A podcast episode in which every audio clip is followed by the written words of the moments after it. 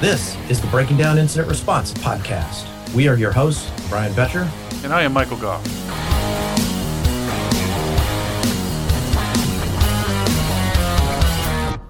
Welcome to episode two. Yes, number two. Well, we started with zero, but anyway.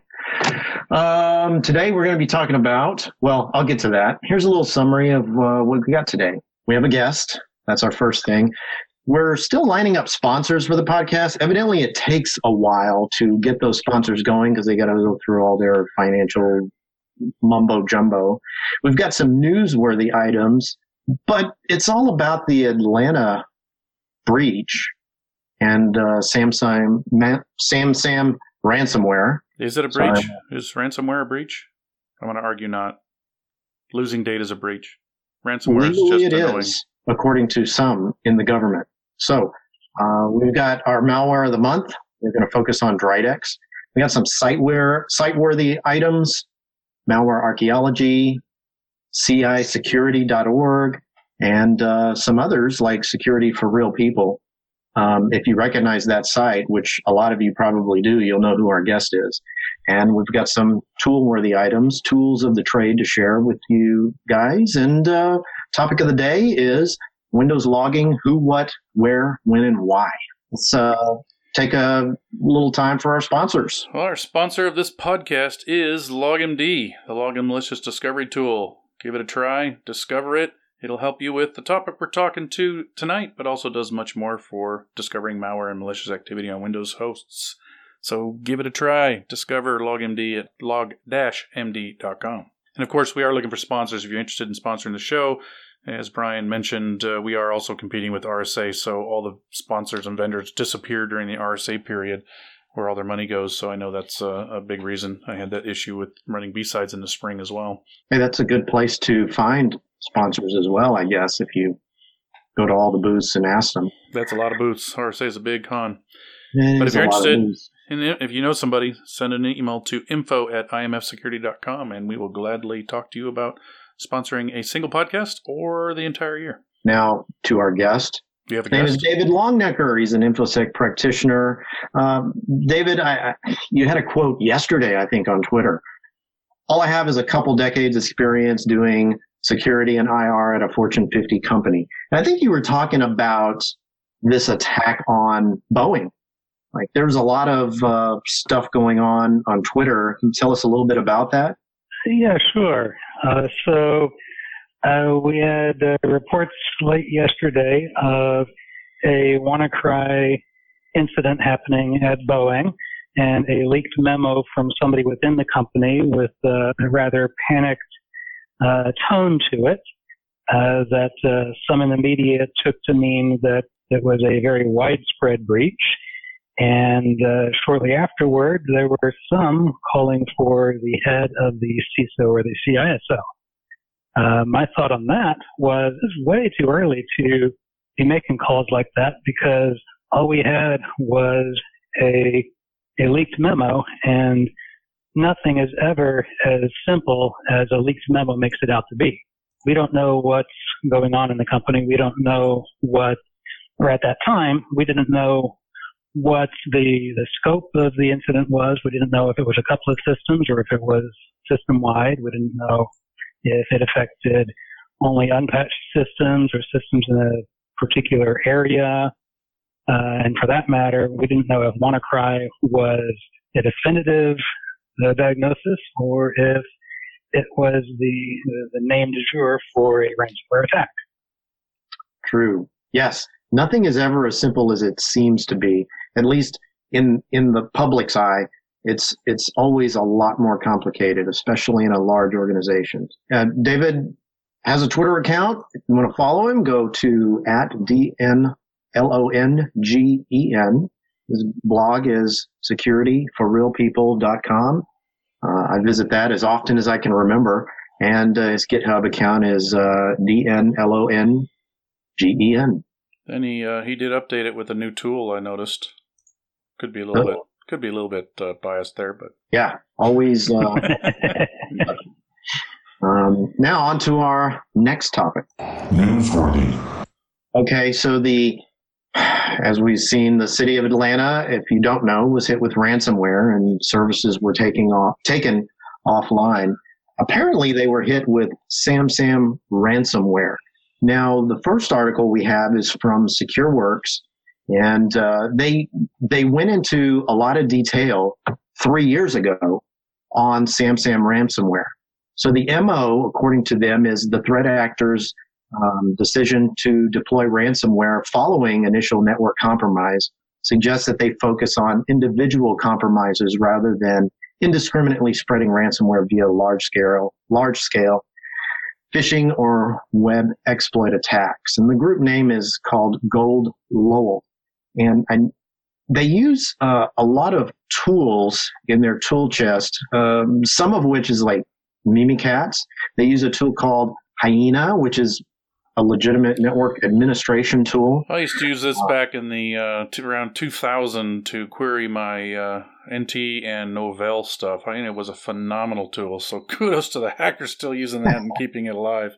Uh, they a- use uh, WMI and RDP Wrap, which is a freely available application that can enable user accounts to be logged in locally and remotely at the same time. So, so yeah, they're they're finding vulnerabilities on on the endpoints, the outside, and then breaking in and using other tools to spread around in the environment and sort of take over the IT infrastructure.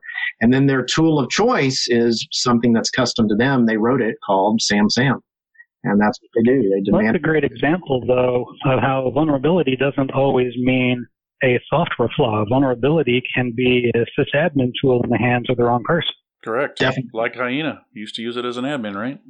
And also to note, our topic tonight will, uh, if you were to monitor for things like Mimikatz or Hyena or or WMI, or RDP, PowerShell, um, PsExec. Yeah, PsExec, awesome. especially PS PsExec. Uh, the topic tonight is a great example of what you can do to detect these use of these tools and clearly, I'm guessing when they executed this tool, any of these tools, there's one, two, three, four, five, six, seven, eight, nine listed in this list in the SecureWorks report. That uh, you would probably see at least two or three of these used at once, and in normal conditions, that would not be the case in your environment. So it should set off a lot of alarms. It definitely would in our area, obviously, because we monitor these kinds of tools. We have a list of these kinds of admin tools that we add, and if they go off, so uh, good logging will definitely help you here. Yeah, the the the whole idea is Privesc, privilege escalation. They gain local administrative access using Mimikatz and uh, extract, you know, basically extract credentials from memory. That's what that does, and uh, and they get legitimate user accounts, hopefully admin accounts. So they eventually get domain admin and start spreading from there. They pretty much do anything. They download Mimikatz using PowerShell and they have an online PowerSploit or they call Mimikatz from an online PowerSploit repository. So uh, the next article on this uh, is from CNN. Six days after ransomware cyber attack, Atlanta officials are filling out forms by hand so in the article, the uh, mayor says, I am looking forward to us really being a national model of how cities can shore themselves up and be stronger because of it. That's, that's regarding their um, digital infrastructure. Right. right. And according to SecureWorks, in the article, it says um, the incident response team was involved in working with law enforcement, including FBI, Homeland Security, and Secret Service, as well as independent forensics experts and educational partners like Georgia Tech. And also SecureWorks apparently is involved in this. They called them, I don't, I, I, am not sure if SecureWorks is one of their vendors, um, but they are based in Atlanta, which is probably why they're involved. Yeah, they're definitely right there in Atlanta. They'd be a good choice. They have a big presence and obviously a vested interest to help out their, their local city. So the, the attack's gone on for at least a week. Um, we have no indication that they have paid the ransom yet, so I think they're doing everything they can not to pay the ransom. In fact, the uh, the attackers took down the site that they gave them to uh, basically pay the ransom. I guess because the city made it public. The next article around the same thing is from NPR Atlanta, working round the clock to fight off ransomware attack. And another one is uh, time is running out for Atlanta in ransomware attack. Basically, this one in the article it says they had a security audit. Now we don't know when this was, but it was months before the attack. Uh, the city was warned that this could happen, and it found a the audit found a significant level of preventable risk to the city, and it concluded that Atlanta had no formal process to manage risk to its information systems right? So, so the audit basically found a lot of flaws according to the article and warned them that this could happen. And we don't know if they did anything about it or if they had a SWAT team to uh, basically fill in these holes and they were in the process of doing it and, and they were hit by this attack beforehand. We don't know. The mayor told reporters that cybersecurity is now a top priority for the city. Yeah, I guess it wasn't before. Probably not. Again, uh, I, I earlier in the week had posted that infosec is a lot like the airline and auto industry, and that it takes people dying, in this case, the cyber equivalent of dying, to take this stuff seriously and to spend the resources required. And I guess in Boeing's case, it really is cybersecurity is a lot like the airline industry, and it takes these big events to cause a shakeup, either either because uh, people get fired and or the news and or the press reputation stock pricing you know whatever the combination of things are you know this this kind of event uh, shouldn't be the thing that changes and i don't think they quite understand the amount of work they're talking about uh, cso online magazine another article we have in the in the show notes here talk about uh, the group behind SamSam is believed to have made eight hundred fifty thousand dollars since December twenty seventeen. I mean that's pretty good, almost a, almost a million a million bucks since uh, December. That's what five months total probably. In Atlanta's case, uh, the city has RDP exposed to the public, as well as VPN gateways, FTP servers, and IIS installation.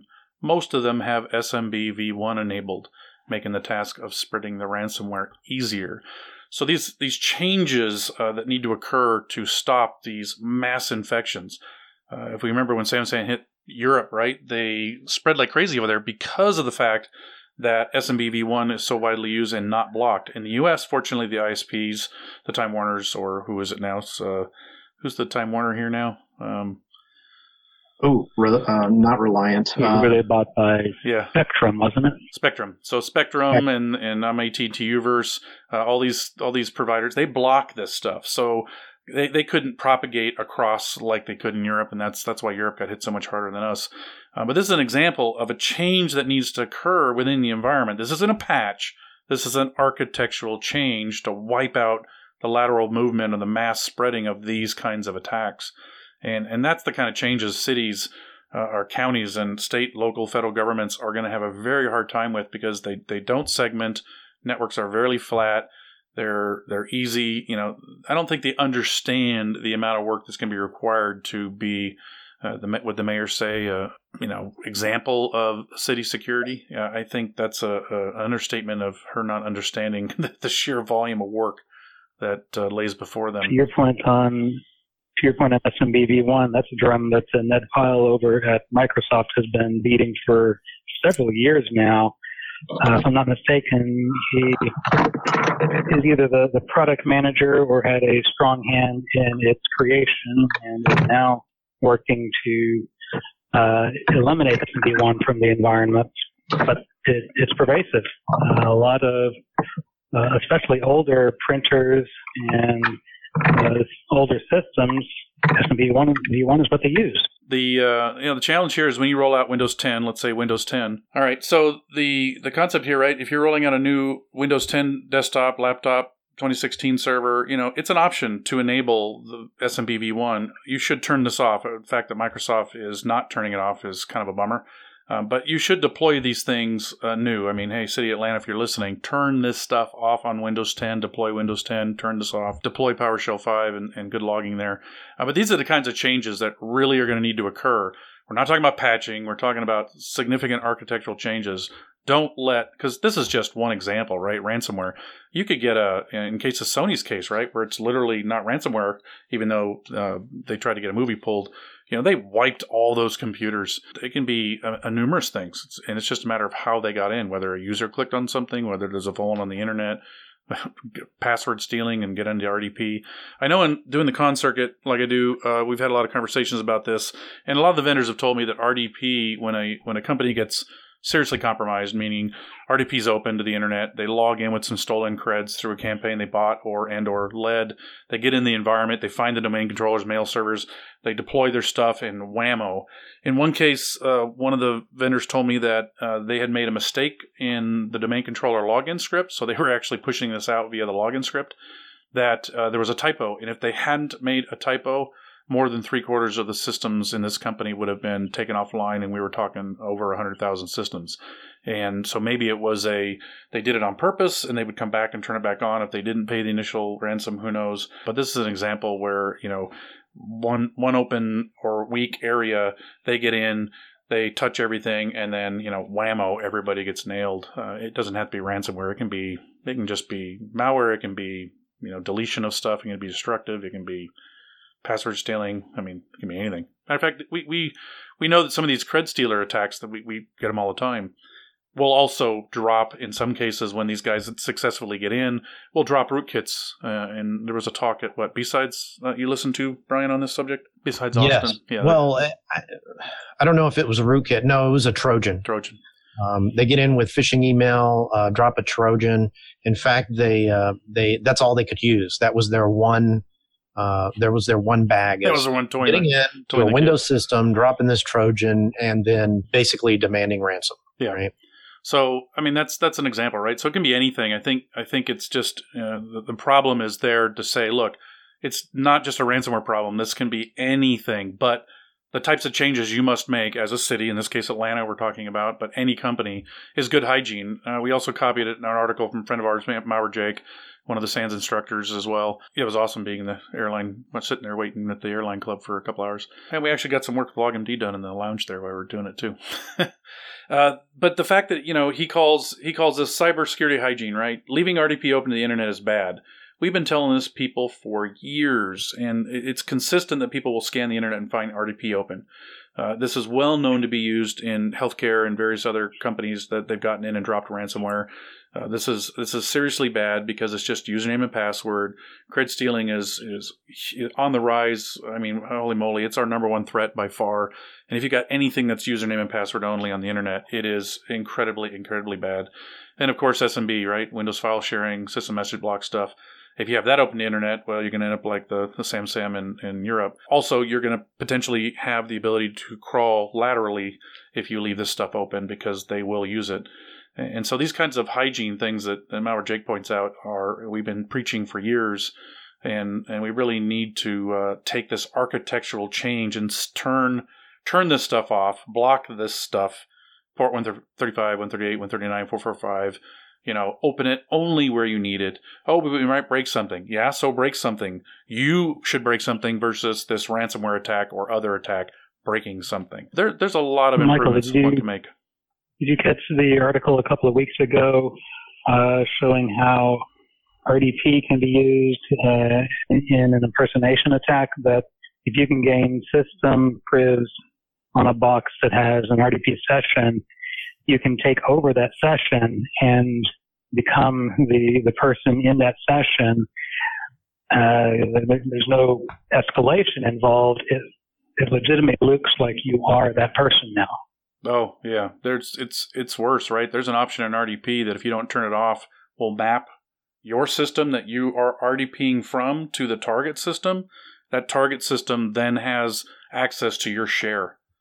Uh, don't ask me how oh, I unfortunately painfully learned that one when I was in gaming. P RDP can be a very bad thing, and and these are configuration changes, right? These are things we sometimes refer to as hardening, but it's this sort of stuff that companies really need to start torquing down on because uh, it is obvious when we see these attacks and, and, the commodity malware that we see that they are actively taking advantage of these default, no thought behind configurations of, of Windows boxes that give them a myriad of ways to uh, compromise a user, right? Because a, a non admin, locked down, hardened, fully patched will get wiped out with ransomware. Speaking of twerking, trying to hide doesn't make a whole lot of trying to hide doesn't make a whole lot of sense because uh, between Shodan and Masscan and all of the various internet-wide scanners these days, you, if you got RDP open to the internet, you're going to be discovered. Oh, yeah. There's no obscurity any No, longer. no, no, no. You've already been discovered. You're on a list. It's just a matter of them getting a cred that works. Yes. And how many people monitor their RDP with good logs that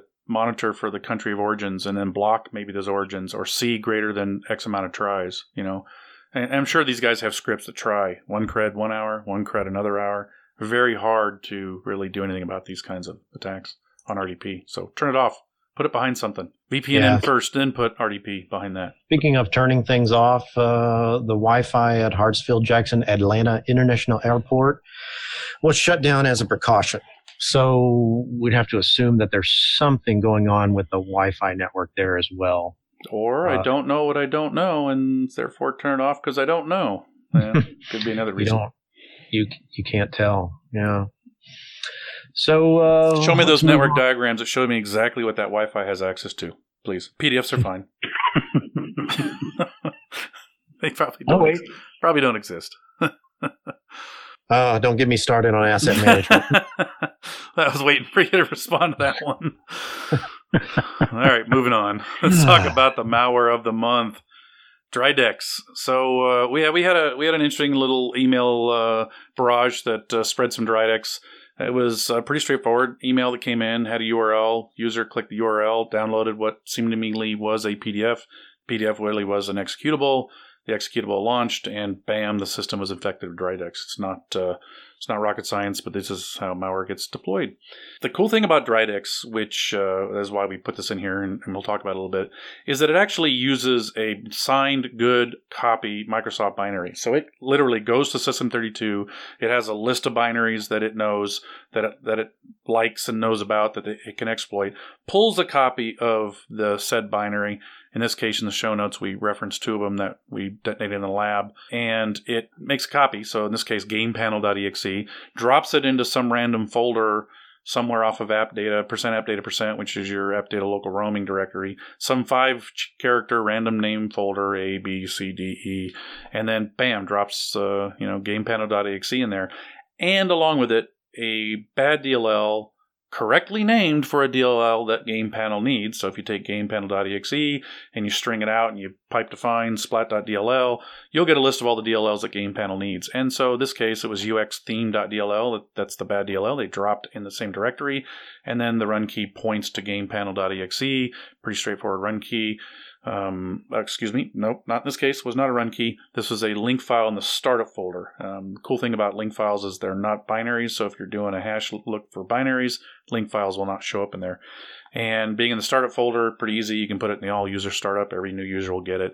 And then the second uh, persistence they have is a scheduled task pointing to a different version in WinDir, which is Windows um, System 32, and again in five character random name FGHIJ, and boom, a different uh, payload, in this case, uh, camera settings UI host.exe with its poor, uh, bad DLL sitting right next to it, which is needed by camera settings UI, which is DUI 70.dll. And then boom, one of those two loads. Now, the other cool thing is one, it uses service host to phone home, so you'll see service host as the communicator, not the actual name of the binary. And it pokes a hole in Explorer so that it can see it. Um, but the, the cool thing about using these things is that they're signed Microsoft binaries. So it's taking advantage of a kind of a behavior all of us have done in, in IR or, or malware where we tend to see a signed Microsoft binary and say, that's okay. And we hide it. Uh, programs like uh, Process Explorer, you'll say, hey, here's all these processes. Here's 67 processes. I'm pretty sure the signed Microsoft ones are good, so we can throw those out. And bam, suddenly your persistence or the Dridex uh, binary would disappear on you because it's assigned Microsoft, right? Just says go load this in this odd location, which is the important part. Where this file is is the big clue. You know, assigned binary So should be. questions. Yep. First, I thought that part of uh, signing a binary was hashing that binary as well, and uh, compromising the binary has changed the hash.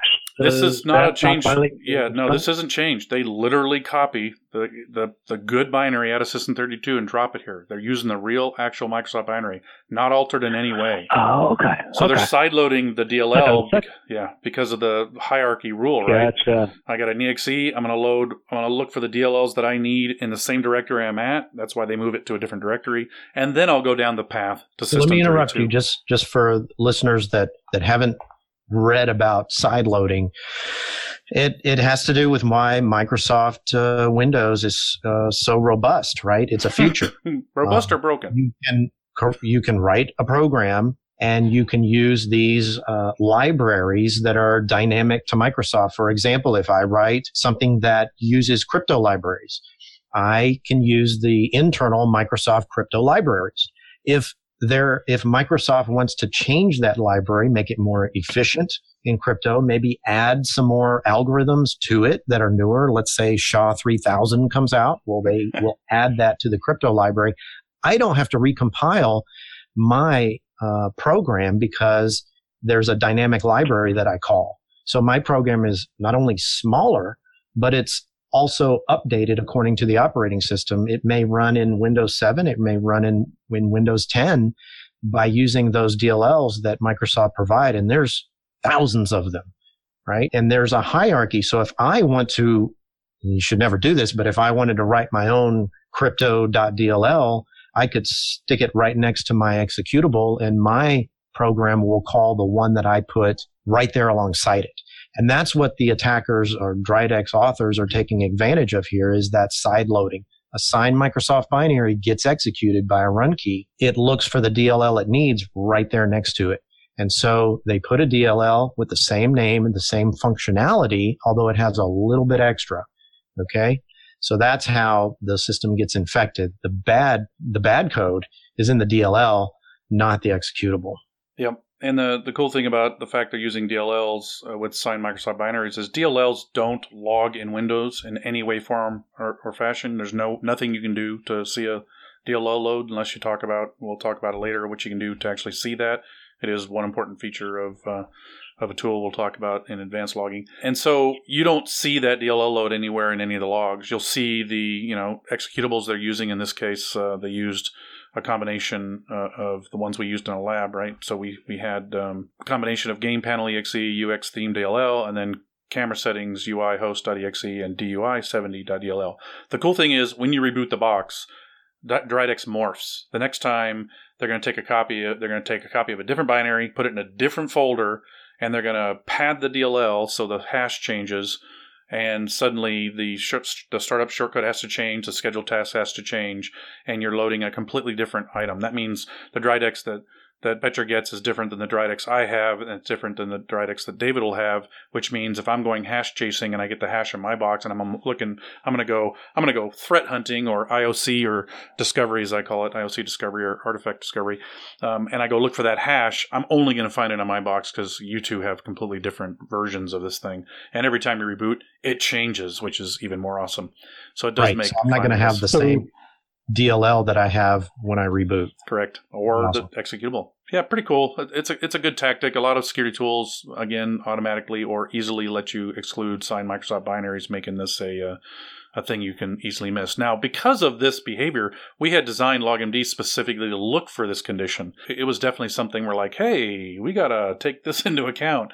Again, it's you know it's the whack a mole. So they do something, we do something, and, and you know blue chases Yep. red, and, and now red will chase blue as as they have to tweak all these tools to catch the Dridex type conditions, which uh, uh, the con talks last year, we saw several talks on this very subject how signed Microsoft binaries um, are getting you know, missed in tools because the bad guys have figured out that everybody turns that off because they don't want to see all that, that what they consider to be normal noise. A lot of noise, a lot Yeah. of processing power.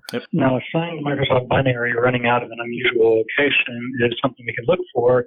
Uh, I think you mentioned that it's usually running somewhere within user app data. Until a couple of years ago, anything running in app data was, or anything running under the user profile was suspicious. I'm seeing a lot more legitimate stuff running under the user's app data folder. Yeah, Are right. you seeing that as well? Is this still a, a useful indicator? Oh, it's definitely the number one indicator for certain. Um, yeah, Windows applications and Windows 10 are under the user context. Uh, but yes, the, the location is definitely because you will you'll be able to filter out Chrome, Firefox, you know, GoToMeeting, WebEx, whatever the typical things that get installed in user space. Uh, you'll be able to easily filter those out, and what you're looking for is everything else. And so it is still number one indicator. Uh, it, it, works really well looking at the user space. You will have to do a little bit of, uh, of whitelisting of your trusted stuff to make those alerts uh, worthwhile. But yeah, it definitely definitely works. And Windows 10 with their apps have have done that. But again, they're in a completely different location, so um, I wouldn't say exclude that entire location because that means the bad guys start putting their binaries in the Windows Store directories, and and you might exclude them. So be careful there. Yeah, I've the definitely technique means that trust is a uh, a a relative thing. Yeah, yeah. Um, what's what's cool about this is they have three modes of persistent. You find the run key, you delete that, you think you're good. No. Yeah because there's a, a link in a startup folder. You delete that and you think you're good. No, there's a task. Yep. Right. So there were three associated with this one. And of course, there, there could be more, but they chose to do these three. Yeah, There's a it's also a lot of different places you can have persistent. We'll, we'll cover the details of, of scheduled task logging here in a little bit. I'm sure David will have something to say about this uh, as we went back and forth about this. It's important to note that by default, again, Microsoft's awesome by default, awesomely bad is the task schedule log, which is where this stuff records being created and or launched and or terminated, is off by default. And Windows now pretty much predominantly uses uh, the task scheduler as the run location for all of its tasks. So the fact that that log is off by default is a, is a big fail in my book, and it's something everybody should turn on. And Dridex is a, is a great example of that. And it's worse than that, right? With every creator update, it turns it off. it turns it back off. Yeah. yeah, so if, even yeah, if yeah. You, if, even if you're like, okay, I'm gonna I'm gonna get better. I'm gonna turn this log on. Your next update, Microsoft, in its infinite wisdom, will decide to turn it off for you. Yep, there's a script on Malware Archaeology to enable that for you. I highly recommend you create a scheduled task to run this every day, um, so that when it is, does get turned off, it gets turned back on. Um, or of course, use GPO and, and, do it that way. But yes, that is uh, one of the many things that a couple VMs currently are being broken as we speak. Uh, Windows 10 is the most secure. Mm, I don't think so. It's actually worse than Windows 7 by a long stretch because of these undoing of settings that Microsoft does when they do their uh, upgrades. All right, next topic. Site warning. All right, a few sites that we uh, want to bring to your attention. One is uh, malwarearchaeology.com and specifically the cheat sheets that, that are posted on Malware Archaeology. And uh, we'll let the author of those cheat sheets um, say a few words who, about it. Who might you be talking about here? yes, I authored these things, uh, the original, the very first cheat sheet, which we're talking about uh, tonight, and another one that was just released. The Windows logging cheat sheet was specifically created uh, out of the unfortunate experience fighting the Chinese in the gaming industry and needing a consolidated short list of things to turn on, right? Here's here's a bunch of stuff, um, and again, this is long before. I mean, the cheat sheets are now holy moly, five six years old they've been around a while, the Windows logging cheat sheet. And it was designed to say, look, I want to turn these things on. If anybody's going to start anywhere, turn this stuff on so that you can catch the behavior that's going on in the box. In addition, because I used to promote hardening and I was involved with CIS uh, benchmarks when I was at HP, contributed in changing the HPUX ones as well as uh, participating in the Windows ones, that they don't go far enough. And so uh, the, the, window logging cheat sheet, the idea behind it was to exceed uh, in certain areas what CIS benchmark uh, had. And uh, the benchmarks, uh, when I wrote the cheat sheets, didn't even reference a couple items that we tell you to turn on. They're now in there. They tell you not to turn them on on purpose, uh, which is why the second uh, site worthy is the CIS.org CIS benchmarks, because a lot of people have tools, right, the SCAP type stuff that will say, I want to measure against the CIS benchmark. Great. That's the place to start. And uh, Brian and I have had experience where we ran LogMD on a CIS compliant organization and found, oh crap, there's some serious things missing here. And the cheat sheet answers that. So what you want to do is layer CISsecurity.org and say, oh, and I also want to enable these additional things, which we'll talk about in a little bit. But that's a, a typical compliance. CIS benchmarks or the USGCBs or the Aussie Cyber Standards, um, all those all those things kind of run together, and, and we'll talk about a tool that will check that for you. Those are important things. If you want to say, well, where do I start? The cheat sheets are where you start. There are now six of them, so um, lots to consume, and we're going to talk about another one here in a second. Yeah, the CIS have has good info. That's your starting line, right? Not your finish line. So start there, get better. It's your minimum, not your maximum. Which unfortunately okay. organizations take as the maximum. Got a few sites from David. David, why don't you and talk about uh, attack.mitre.org? Sure. So both of the sites that I mentioned, uh, I see them as two sides of the same coin. The attack.mitre.org site, it's a repository of adversary techniques. It's a, a great source of what would an attacker possibly do? How would I detect it? Could I detect it? Would it set off any alarm? A great site to look through, through and just see what potential badness might an attacker use. It's great for a thought exercise. Yeah, we're seeing a lot of tools starting to map to this, right? Some of the uh, EDR tools are are trying to map in order to create a framework, if you will, that potentially says, hey, you know, here's some techniques. Now, the thing that I think is missing from attack.mitre is is the attack framework there is they do not mention things like event IDs when they're talking about Windows. Um, so there's there's certain lack of guidance. It gives you the procedural lateral movement kind of thing, which is your next item as well, which I think is a fantastic article by the way. But they they kind of tell you look for this behavior but that's where it ends. They don't give you enough for the lower end analyst, medium analyst is going to struggle with what exactly am I looking for there? So I think there's a lot of opportunity for people in the blue team side, as well as we're seeing with the tools that are mapping their tool to test these conditions in the in the attack uh, MITRE stuff. And so I think we'll see a lot of movement here in the future in the next couple of years with all kinds of uh, you know, hey, if you want to look at you know, item number 25, you know, look for this event ID, look for this kind of condition, you know, like privilege escalation, you know, look for anything that's not LSASS, you know, asking for a, a, a credential, right, which is would be the equivalent for Mimikatz or whatever it's named. Um, it, I'll, I think we'll see more of those details come out. Um, so this is a great starting point, and they've sanitized all the details out. I understand why, but uh, I think we'll see people putting them back in to try to help. Yeah, right. In their attack matrix, they talk about persistence, privesc, evasion, credential access, discovery, lateral movement, execution, collection, exfiltration, command and control. They go through the gambit and each one of these has, it, it's a huge matrix and they have links to each one, like the input prompt, right? Uh, extra Windows memory injection, you know, MSHTA, things like that. Good reference material here. Yep good place to start to build something. Where attackmitre.org uh, goes through attack techniques and explains the technique in detail and it explains different adversary or uh, actors who have used the technique. The second site that I recommend, the jpcertcc.github.io, is a, a deeper dive into a smaller list of attack types. And that one, in fact, does go into what are all the different artifacts you could look for? What are the, the files you might look for, the, the hashes, the, the event IDs, the registry settings, all of the different artifacts that could show up on a compromised box that show that particular technique was used. Yep. Uh, and we some were, of these we talked about uh, command execution, PsExec, scheduled tasks, WMI, um, we talked about those earlier, and uh, that goes into detail with each one here. Yep. So and holding off, reference. and the one we were talking about, I held off the 4673 sensitive privilege use, right? SCB TCB priv. If you see anything outside of a couple known good processes, LSASS being one, uh, you'll, you'll, see a couple others, especially in Windows 10, uh, calling this particular SeTCB priv. Once you filter out what's normal, then when somebody executes a Mimikatz call and names it whatever the hell they name it, you will be able to detect that somebody's making a uh, a credential dump.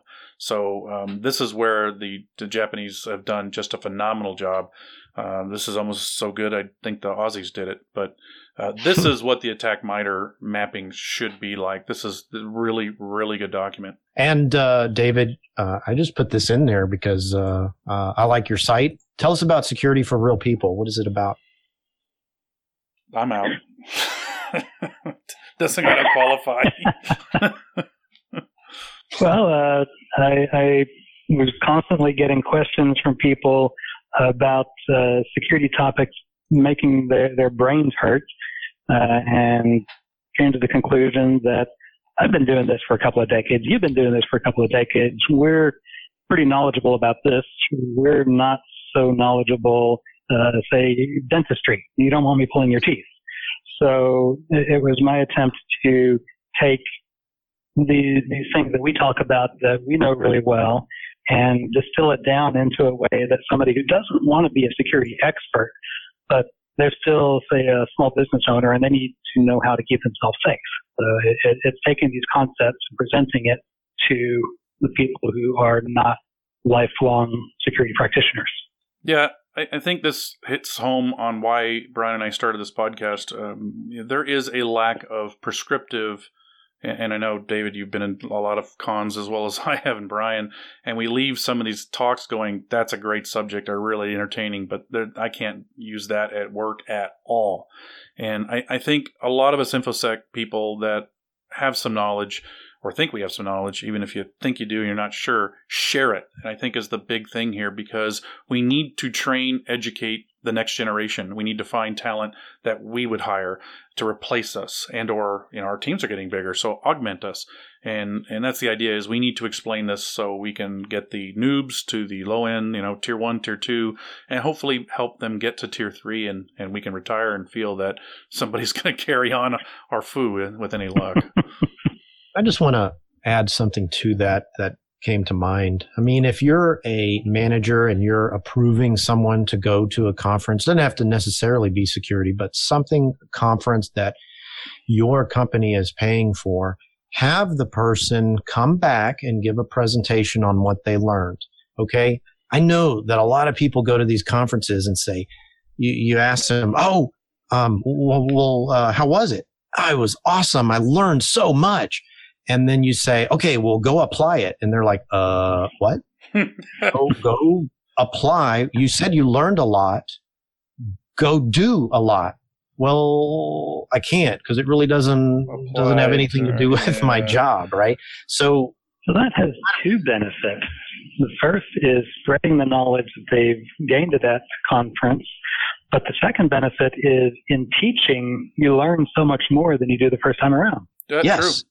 True. Definitely. And it may uh, force them to make a decision. Well, do that do I go to that one talk, which is a cool exploit that'll probably never be used because we patch?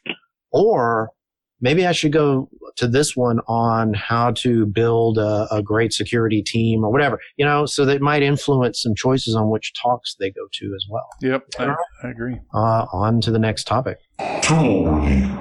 All right, so we've got a few tools here. The first one is uh, uh, from www.log-md.com. Why did we put this in our uh, show notes here? well, we are talking about Windows logging, and one of the things that LogMD is fantastic at is uh, assessing or auditing your Windows audit log settings. Meaning, if you want to measure your system against what we just talked about the Center for Internet Security Benchmarks, the USGCBs, the Aussie Cyber Standards, or the Windows logging cheat sheet, you can run LogMD just for that Go download the free version, you run it, it'll give you a report every time you run it that tells you where you're set. So if you want to know where you are, and we've already told you where you, we'd like you to be, which is going to be the cheat sheets, uh, or, you know, or the CIS benchmarks or better, and the cheat sheets, then LogMD will help you measure that uh, and let you know where your system sits specifically. And that way, if you are domain attached and you have a GPO, you'll know what that system is and you can make the changes for all the machines. And if you have obviously other machines that are not GPO, as everybody tends to have servers that are not part of the domain, then you can manually check those as well. So it, it definitely helps you check the Windows audit log settings so you know where you're at, so you can put in change requests and, and get this stuff turned up so you can start collecting it. Obviously, the other thing it's really good at is collecting the log data that we consider to be security worthy based on a lot of what's in the cheat sheets and other good practices. We definitely exceed what's in the cheat sheets.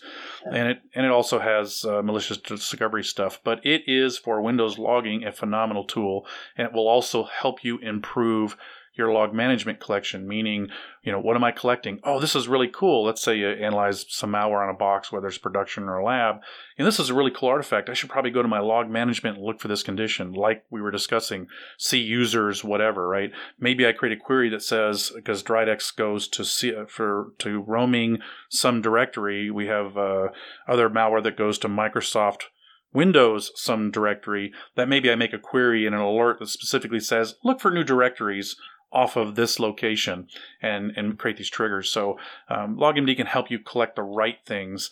Uh, also see what's noisy so you can whitelist them out so you can get rid of them out of your log management solution. So LogMD has a lot of purposes in regards to logging and it, and it does a lot more, which is why it is the tool pick for this podcast. Yeah, and in the whitelist it has wildcards. I don't know how many tools I've used and, and you just they they allow you to whitelist, but then they don't use proper regex. They don't allow you to use wildcards. You have to use the front of the string you're using and not the back of the string. Just all kinds of mess like that. And uh, it is a funny story. It it led us to discovering why or, or that Windows was taking us steps backwards in our logging whenever Windows was updated we yeah. ran LogMD and it said, "Hey, you're not compliant." What? Well, how can so I compliant? We say these scripts that set everything. Who turned it off? It. Right, and and turned out to be the Windows 10 upgrades, and it happens every upgrade, which is very annoying because that's you know a dozen machines that all of a sudden get reverted back. We have to reset it. The script's available on malwarearchaeology.com to set what we just talked about. So you can grab that and, and quickly set your settings. Okay, so forensics and IR, uh, David has a few suggestions here. I do, and I'm cheating by listing a blog rather than an individual tool. He, uh, he's uh, a tool. You could consider him a tool for sure. That guy cranks out stuff. He's a tool. Yeah, he cranks out tools like nobody's business. And uh, I apologize if I mispronounce his name, Didier or Didier Stevens. But uh, the the tools that I use the most heavily from him are his PDF tools.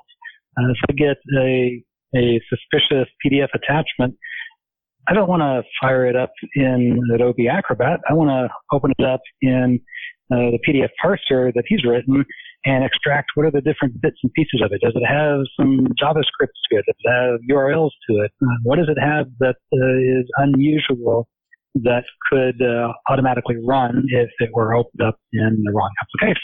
I call that a lab, man. Just open the PDF and detonate it, and let's let's let's log LogMD and see what it does. well, you know what?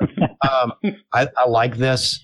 I um, yes, I don't I don't want to open a PDF in Adobe, right? In on my box if I think it's safe. I tried to open one up one time with Foxit uh, PDF reader, I thought, okay, Foxit doesn't run scripts, right? So if there's a script embedded in this, it's not going to run.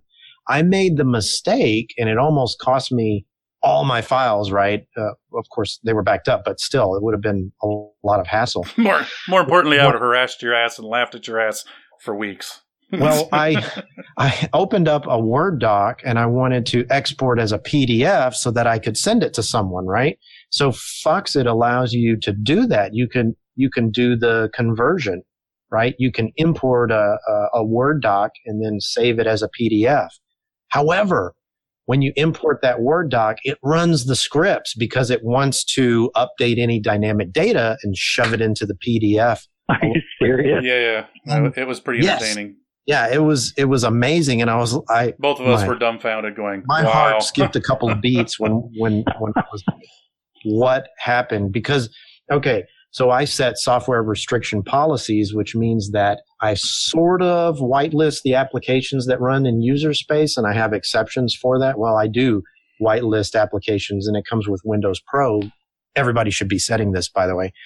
And luckily, the software restriction policy stopped the script from loading an executable and executing it on my system happened to be ransomware. Uh, yeah, little heart attack moment, but that's okay.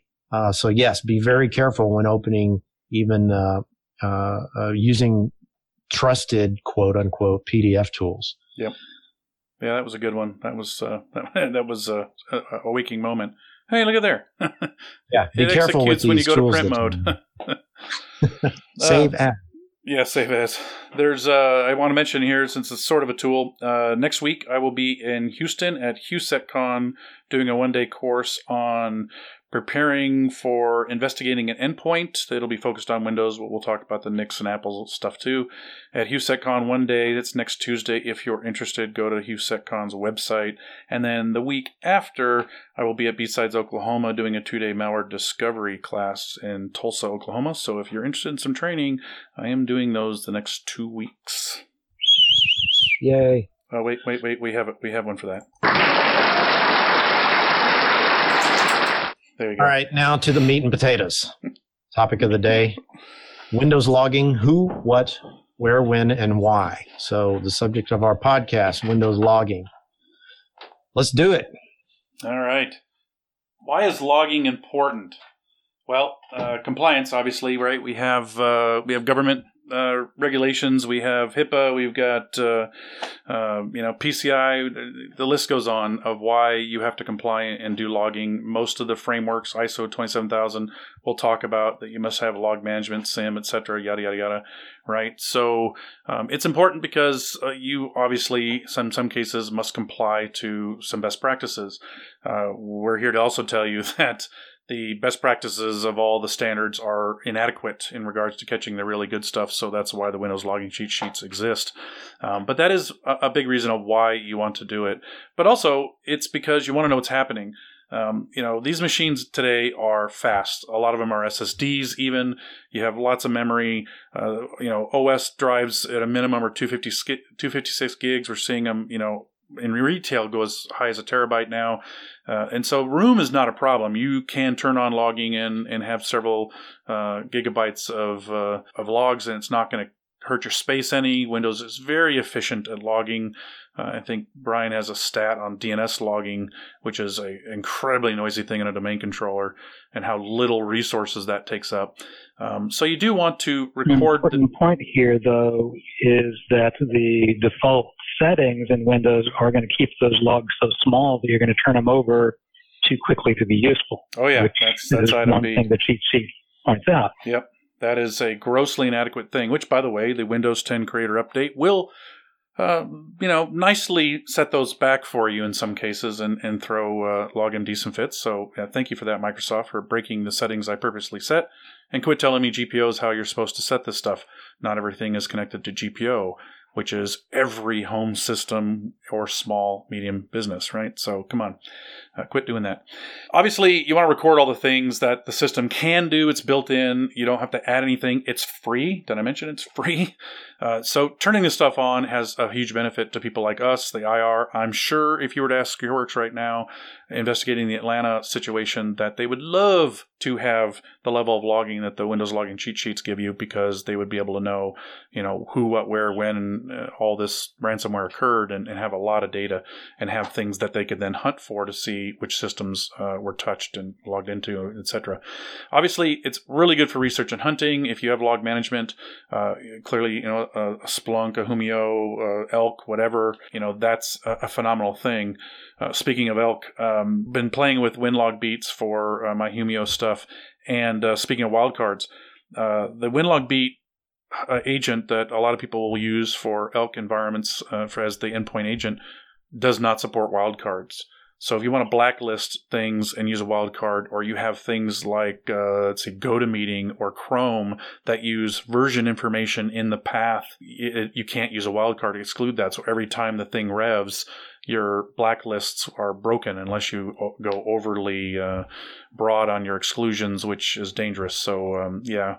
Uh, they might want to fix that. Um, White lists, right? You Yeah. want you you trust Chrome, so you want to whitelist it and not uh, not have it in your alerts or or not log it, right? yep. And so- Executes all the dang time. Yep, executes all the dang time. Collect the right things. Try to get rid of the more noisy things. Uh, you're, you're really trying to focus at the things that will alert you to what's potentially bad, suspicious that you want to investigate.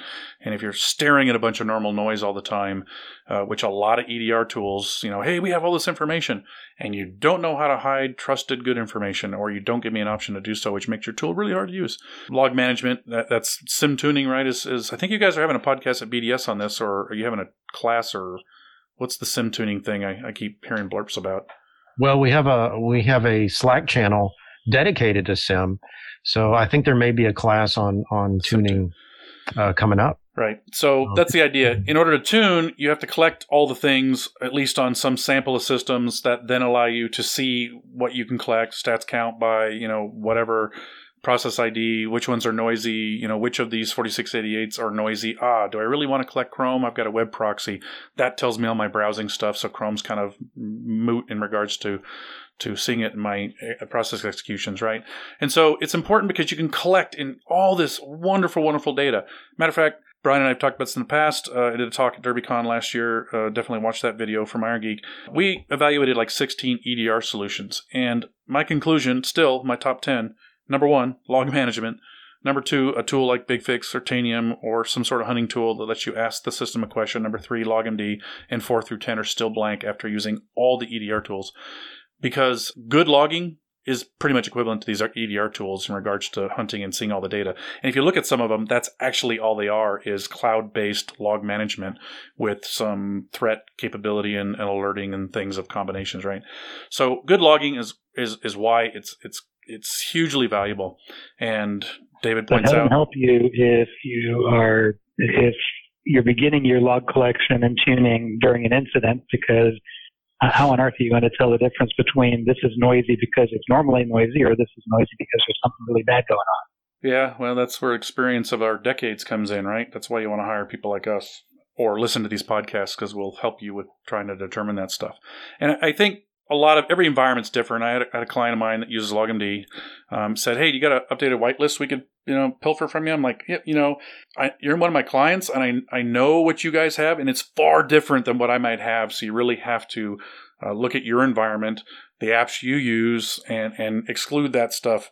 That's unique for you because you might exclude something that I have, and the bad guys might use that, right? So, uh, you really want to build your own whitelisting and SIEM. And, the, and that's that's an important point, David. I, I uh, one thing that Michael and I do almost on a weekly basis is check out the the things that are making the most noise and and get rid of them. Right? Not not turn logging off, right? But just whitelist the things that are normal. You can go from hundreds of millions of log events down to a few hundred thousand per week just by trimming the things that are really noisy and things that you don't really need. Yeah, like failed Active Directory group uh, group syncing that generates 50 million failed events. Yeah. so, um, but that's the type of stuff you find if you're looking for, right? That's the whole point. Yeah. Now, the important part is, and I'm actually going to demonstrate this in class next week. Default Windows logging. Uh, so I'm going to take a sample I used, Sandbox Evasion sample. Um, as a matter of fact, Sarah did one of the Slack users the other day, um, and I'm going to detonate this on a default Windows 10 broken, creator updated so called the most secure operating system ever. And I'm going to detonate this malware and I'm going to LogMD it. And I'm going to take the results of that. And then I'm going to apply everything we're talking about tonight. And I'm going to show the class before and after. And I, I think seeing that's going to blow some people's minds. And I will probably even write a blog on this because it is drastically different. Windows default logging is pretty much nothing.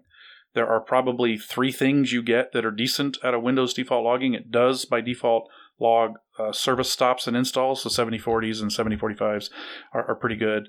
Um, and it does log logins, um, obviously valuable, local logins, uh, obviously. But there's very little in regards to the foo that we really want to look for. And, you know, logging drastically improved or changed after XP.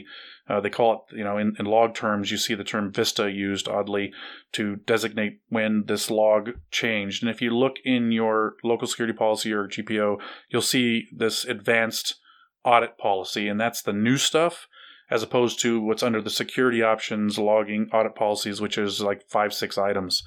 Um, that's the old XP stuff. Um, not a lot you can gain there, even if you fully turn it up. But the new advanced auditing is wonderful. Microsoft has done a phenomenal job in Windows 10 uh, in Windows 2016 on adding things, improving things uh, yeah, Michael, significantly. you, you mentioned um, that there were a lot of things improved that you can turn on. Uh, Vista being, I guess, the first operating system that had all these new changes.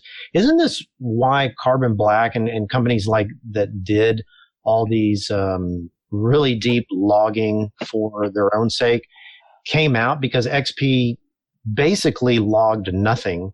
Uh, talk about by default, even the advanced logging or the, the logs that you could turn on uh, did none of this. And, and, and that's why people had to invest in things like Carbon Black. They had to, whenever an event happened, ship it directly to forensics because this stuff wasn't logged. Yeah, there there was so little you could tell from a system, and uh, it changed.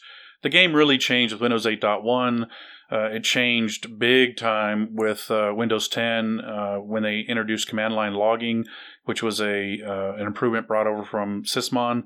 Uh, command line logging is by far the number one thing you want to collect. Oh, but I might capture passwords. Good, because passwords should not be in your log. Uh, your your endpoint agent can uh, exclude those so it doesn't go to your log management, or you can pipe a text file to your script or whatever the hell is causing you to have the password in the log. There are ways to remediate or mitigate this this threat or scenario where you might be concerned about passwords the logs. But trust me, you rather have passwords in your logs for the short time they're going to be there. You're probably talking seven days uh, on a local box uh, before it rolls with everything we tell you to turn on with a one gig uh, security log. Um, and we'll talk about a bigger log here in a little bit with David's uh, recent assistance. Uh, but command line logging is is going to tell you the details. It's going to tell you PowerShell executed. It's going to tell you PowerShell IEX or uh, web client download. It's going to give you all the details of what exactly the bad guy typed at the command line, even if it doesn't execute or there's an error. Uh, this item here is what we pretty much caught the Chinese in the gaming, the previous company I worked at. This, when we turned this on when it was new uh, with our Windows 10 guys, because fortunately our admins wanted Windows 10, and we had some brand spanking new 2012 servers for this new game, we caught all the command lines they did. It was awesome it basically was EDR built into the logs, and uh, that was a huge improvement. Um, so thank you for that, Microsoft. 5156, David was a little surprised when I, I put this on there. He read it. Um, uh, the Windows firewall So they're valuable. Um, they're also very noisy, uh, right? David, at 4688, 5156. If you're a Chrome and Firefox and IE user, 5156 by far are going to be your number one event generator. Uh, 4688 yeah, be 5156 is noisy. 4688 gets noisy with Chrome and some of its new features. If you enable process segregation, then every single page load and every single resource load gets its own process. Right, and now you know why we would exclude the, the browsers, um, because it's what the browser downloads and executes that we want to catch. What the browser's doing is kind of not really all that important um, unless you're really deep diving. But the Windows firewall is important because a lot of people think, well, we don't use the Windows firewall. We can't. We'd break too many things or whatever. You can use the Windows firewall logging and not enforce the Windows firewall, which is an awesome feature because that means when Boettcher's machine 10.1.2.3 is talking to my machine you know 10.1.2.3.4.5.6 you know um, it it's great. His box is talking to my box which is what the network information will tell you. The cool thing is the windows uh, firewall logs the 5156 will tell you that this binary in this location is talking to Michael's box. And so now No you way. can suddenly, yeah, now you can suddenly see the detail that allows you to know which binary is calling out to Russia or China or Ukraine or Brazil or, or wherever. That's hugely powerful for us IR people, uh, especially uh, in, in the fact you do not have to enable it to block and do a bunch of management there. Um, that that's really really key thing to collect. And then now, if you're not doing it and you haven't started investigating it, PowerShell logging. Oh, lordy, please. I don't think we've seen a piece of malware not using PowerShell in over a year. Uh, they basically, in Word, will launch some script which will use PowerShell to basically pull the payloads down, and, and it just gets worse from there, meaning there are payloads that are all PowerShell. Uh, there's Sam, Sam. ransomware. Sam Sam. about right. So uh, you need to investigate it. Uh, it's important to note that there are two kind of version areas of PowerShell. I wish it was a better differentiator, but version two, three, and four use old style logs. It's the Windows PowerShell log. Uh, version four and five, t- depending, and we can talk a little bit about that. Uh, use the new PowerShell operational logs, and PowerShell v6 is now out. And oh yeah, you got to go update all your tools and your queries because it's no longer PowerShell.exe, it's pwsh.exe. Yay! Uh, across all platforms. So that's probably why they did it. and that means the logs are different for versions depending on what you use. What you look for will be different. And in version PowerShell version v4, uh, I have been unsuccessful to turn on the advanced logging of, of PowerShell v5 with v4 unless I upgrade to PowerShell v5 and then downgrade to v4 something remains in a box that then that logging works. But if i take a 8.1 box and i fully patch it i cannot get that advanced logging turned on without doing a up to 5 back down to 4 that's that's kind of a lousy way to get the logging to work. Um, i have yet to read an article that, that tells you how to make that work out of the default. And most of us advanced users that have made it work it's because that's what we've done because we're going up and down in versions. Um, so it's important to note that depending on what version our recommendation here is please get on PowerShell version 5 and enable the logging that's mentioned in the Windows Power Windows PowerShell logging cheat sheets because so much PowerShell is being used now and a lot of it gets deciphered in the 4104 events, meaning what you see in the command line or other PowerShell logs will actually get translated um, like base 64 blobs that you'll see um, trigger in a 4688 or, or whatever, a 500 event, and it will actually spell out what was in that. Uh, and you don't have to go through the whole base 64 um, uh, unencoding. Um, so PowerShell is important. Those would be my top four, four areas of, of, focus right now. And of course, you need to make checks for you know how to how to make sure those things are enabled. So you know, create some scripts, create some checks. Is this working? I should see this. Ah, there they are um, because there's nothing worse than thinking it's turned on and then you have all these queries and they're actually not doing anything. So uh, definitely make some checks to make sure those things are collecting. Uh, David, uh, have you crossed that chasm into enabling the uh, firewall logs, or is it still too much of a I don't know, um, burden, horse hog for you? I, have done it in certain cases. I've not done it across the board, but uh, a lot of these logs that we've talked about, these events, are useful for investigating one system. They are phenomenally useful once you start collecting logs from multiple systems and can say not only did this binary make this connection to this destination, but that 87 destinations received the same connection from the same source. Now I'm a whole lot more interested in that one source. Yep. That's mm-hmm. exactly what it's good for. Now, there's another thing I tell people. They're like, oh, I can't take that hit on my log license, right? My, my license will go crazy. You can, uh, which Brian and I have, right? We, we're, we turn this stuff on on a, on a group of systems, right? Know your assets. let's talk about assets in another podcast, but know your assets. Uh, turn this stuff on on a handful. And I talk about preparing for the big event. You can have the policies ready to go and by the way, this is also a very important point in GPO. If you de- if you turn off the Windows firewall uh, at the root top level, so it affects everything down the tree, you cannot arbitrarily go and turn it on below that point. So you're going to have to take it out of the root, which a lot of people by default back in the day did because of the fear of turning it on and accidentally blocking something, or they did turn it on and, and got burned because it blocked stuff. And so they put it at the very top saying, this will never be turned on anywhere. Uh, you'll have to undo that and, and then move it down the tree into the proper OUs and containers to affect the right resources. Um, but you can prepare for this, meaning I may not turn this on to collect all the things right now, but in an event where David and I and Brian are investigating something and we see a target, something triggers us to look at it. Let's say the 4688 command line shows a bunch of weird uh, Dridex being loaded.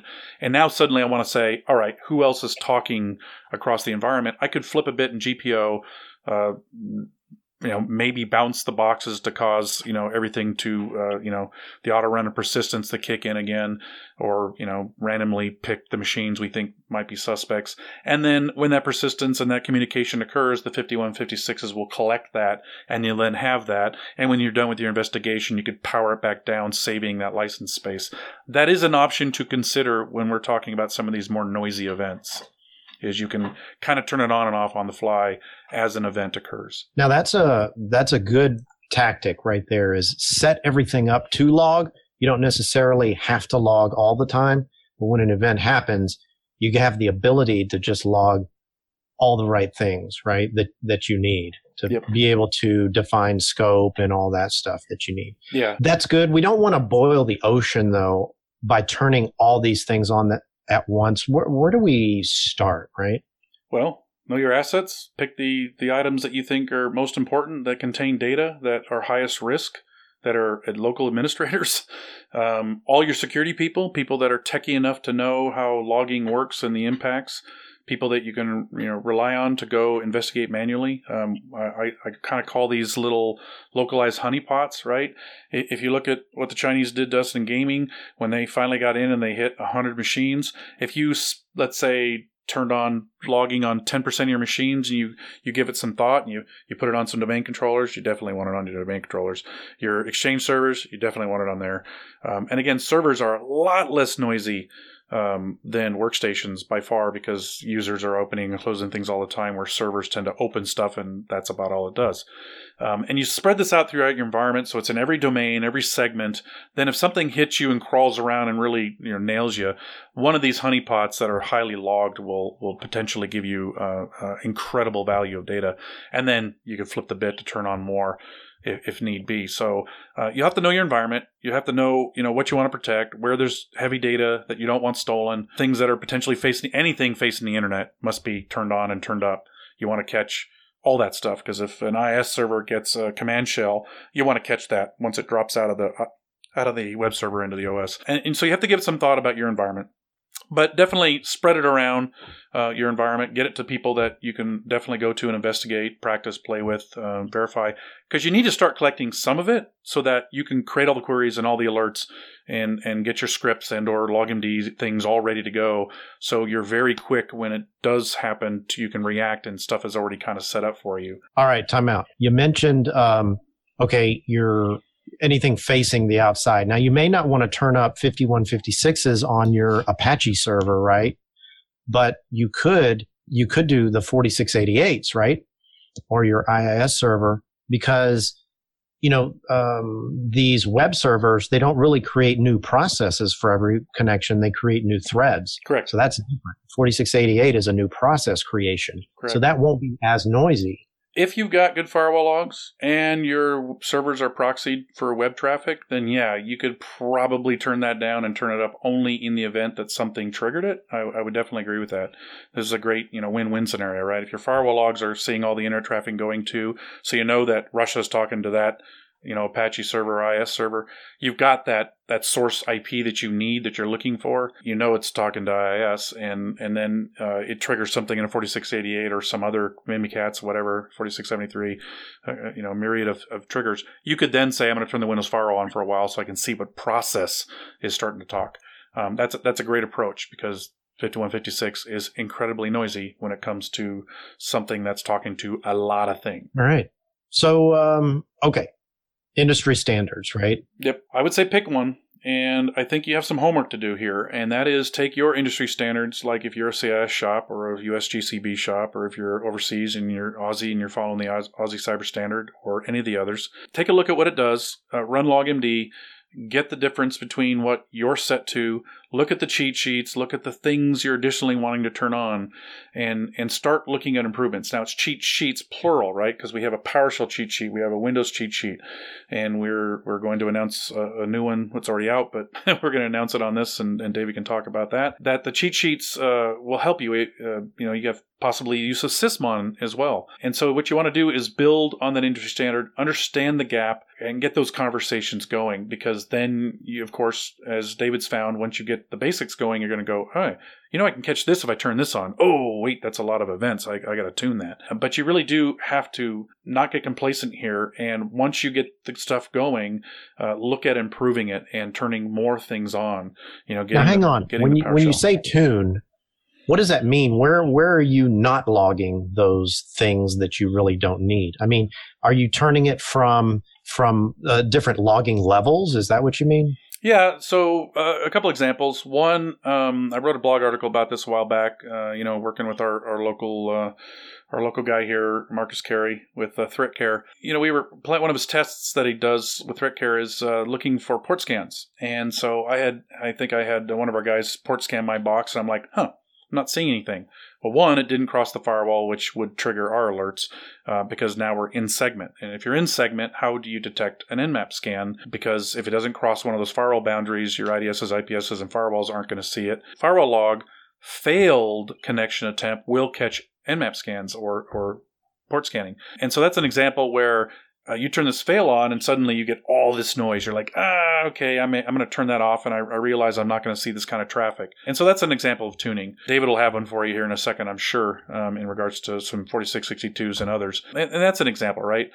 But you can turn it on to collect locally. You just may not send it to your SIEM. And so your your agent, like Winlogbeats or NXLog or your Splunk Universal Forwarder or whatever forwarder that the that stuff you use or Windows Event Forwarding, you can tune and say, I don't want to collect this. I do want to collect this. And literally, all you have to do to change it is change the setting in the endpoint and then start and stop the service and boom it'll start collecting or you'll find something is incredibly loud because you turned on failures you're like those failures may tell IT something and they don't really care. So it's definitely not telling security something. So I'm going to turn those off. And that's what I mean by tuning. Uh, also within the log, you're not, you're not, uh, stop collecting them into your log management. You may just filter them out within log management. But if you get a very large number of events, you may consider tuning them out of the endpoint so they just don't send. Do not send a 4688 with a message of anything Splunk in this directory structure because it's all the Splunk stuff starting and stopping, and that's just going to fill up my logs because all my servers and workstations have it, for example, right? I don't need to see NXLog or, or Winlogbeat in my logs because that's just the agent. And so you can filter out by a specific event ID, a specific message, and that's what I mean by tune. A lot of that comes from trial and error. Uh, if I've got a particular capacity that I'm paying for in my, my SIEM, and I turn on 5156 collection and suddenly I'm pushing close to or exceeding that threshold, then maybe I do need to dial it back at the SIEM, but can leave it active at the endpoint. Now, why would you so leave it? The same token, if I well, because maybe I become suspicious of an endpoint and I go investigate that endpoint. I have at least got seven days worth of this event at the endpoint, even though it's not being collected uh, centrally. And you got LogMD you can use, right? So if you're not sending it to the SIEM, LogMD potentially is going to collect it for you, so you could execute a job, push it out with your your tools, whatever you may have. Run LogMD, collect the data back. Uh, they are CSVs, which you then could suck into your SIEM if you if you're investigating ten machines. Um, and so there, there's a huge value that is there for you to go investigate later. And also, right. when you turn it on, it will collect that length of time unless you specifically tell the the agent not to collect that log for more than 72 hours, which I don't recommend. Figure out how long your logs are generally keeping, and then make sure your your collection is that. And then when you turn it on, it'll go back three, four, five, six days. That's important. If you're you're you turn everything on, but they're only your your log is like three gigs large, but that's only 10 minutes worth of data that's that's not a good situation to be in either. So yeah. so you have to keep looking for these things and tuning as you go and know what your your potentially is valuable, and that's where the cheat sheets come in as well. Yeah, that's an important point. And the more familiar you be, the more familiar you become with your environment, with what's normally in your environment, and can tune the things that are normal, the the less you're going to have of that three gigs of useless noise. Correct. You can either turn it off altogether or leave it collecting locally. But that's an important point. You should look at what is collecting locally in your logs. A domain controller, a 1 gig security log in a domain controller is far different than a 1 gig workstation log. You will not get seven days of logs in a domain controller with as many logins as it has to handle with everybody authenticating. So you really need to understand how much length is you know going to be one gig on that type of device. A domain controller is very unique because of the fact it's authenticating everything and everybody, workstations, servers, people, logins, apps. Uh, it is not going to collect seven days of the one gig security log. You will have to up that if you want that data locally and you're not sending all of it to a SIEM. So you really have to understand what is being collected in that in those recommended sizes and up them uh, to collect some period of time to give you a chance. Well, all right. This attack started Friday night.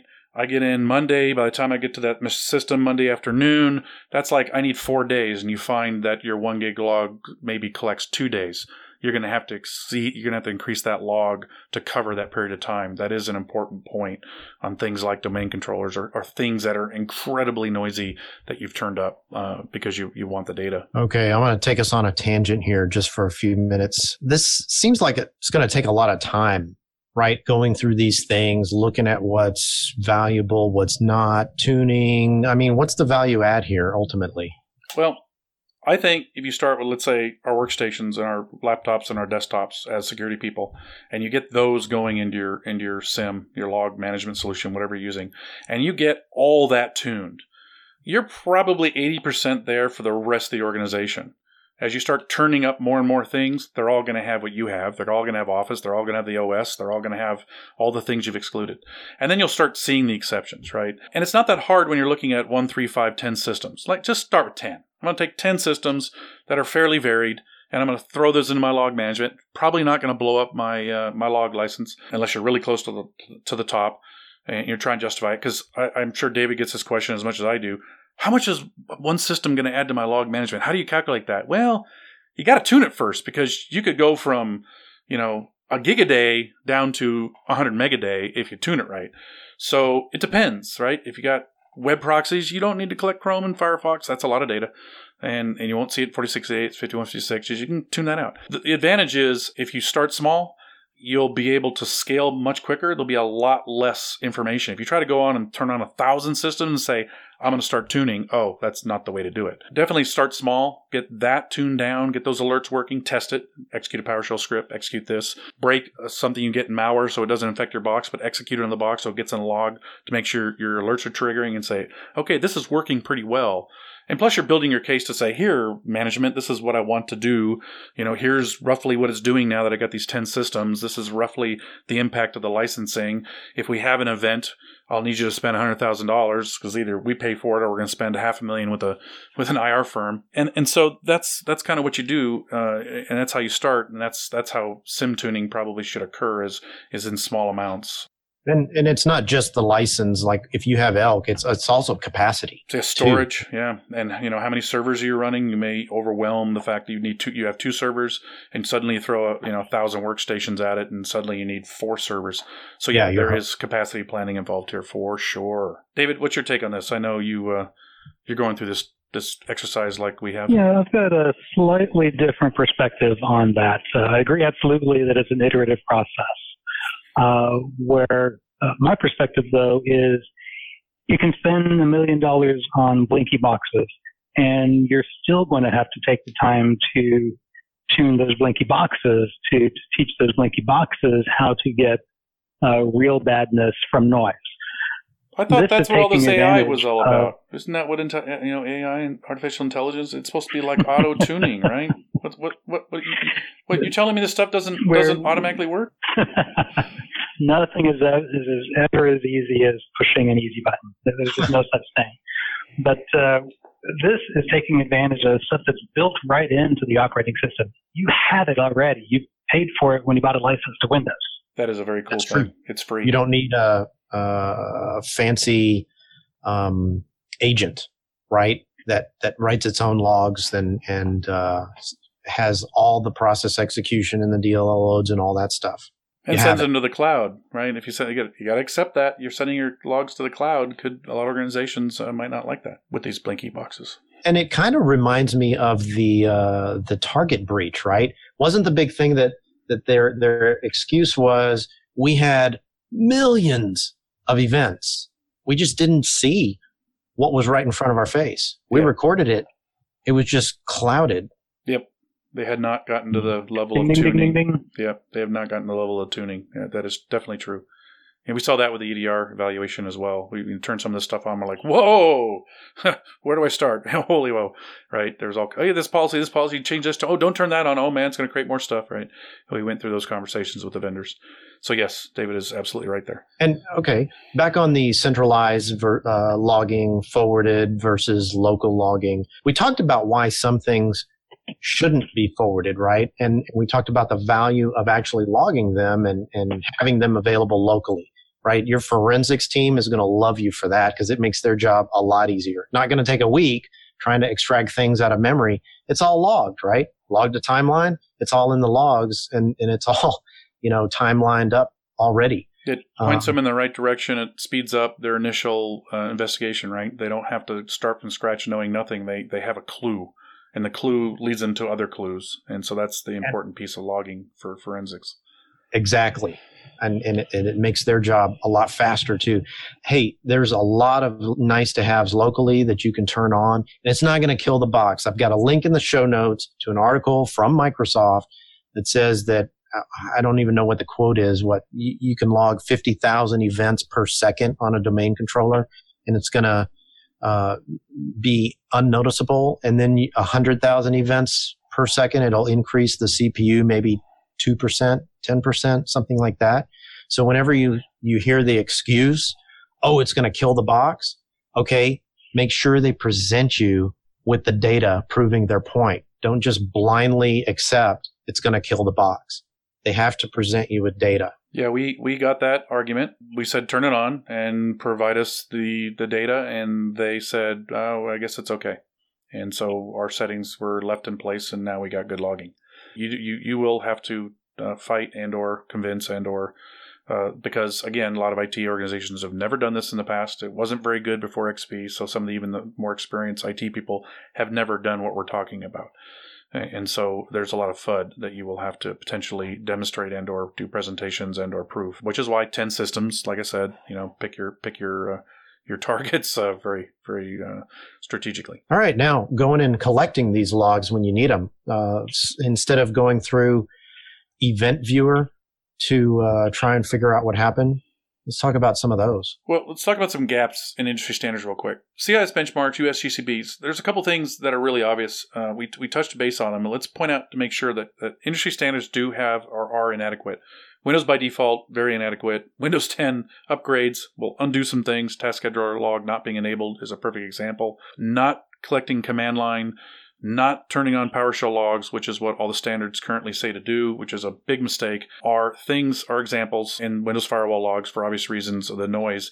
They do not recommend you turn these on. They are they are specifically tell you to disable these. Uh, you need to understand that there is this gap and you need to document that gap because you might have to fight that battle for that gap. I know we did. Y- you do have to make a case for the inadequacy or the additional things that we're talking about here, um, whether it's a real malware evaluation, uh, meaning you actually taken some malware and detonated it and can show people like I talk about, where you'll see the uh, before and after cases. It might be something worthwhile. Know that there is a gap here and that you uh, are missing some things and that you definitely want to address those and, and point those out. Log configuration properties, log sizes. I know David's about to cover some of the improvements uh, in the Windows Advanced logging cheat sheets, but uh, we basically have a simple rule um, PowerShell logs and security logs, one gig will get you roughly seven days on a workstation. Typical server, not a domain controller you're really going to rely on log management for domain controllers. You'll have to have several gigs of log sizes to collect some longevity there. Um, domain controllers are definitely a unique duck in regards to the 4624s and all all the logging that goes on with logins. Look at the sizes. We recommend no more than 256,000, right, a quarter gig for any of the other logs.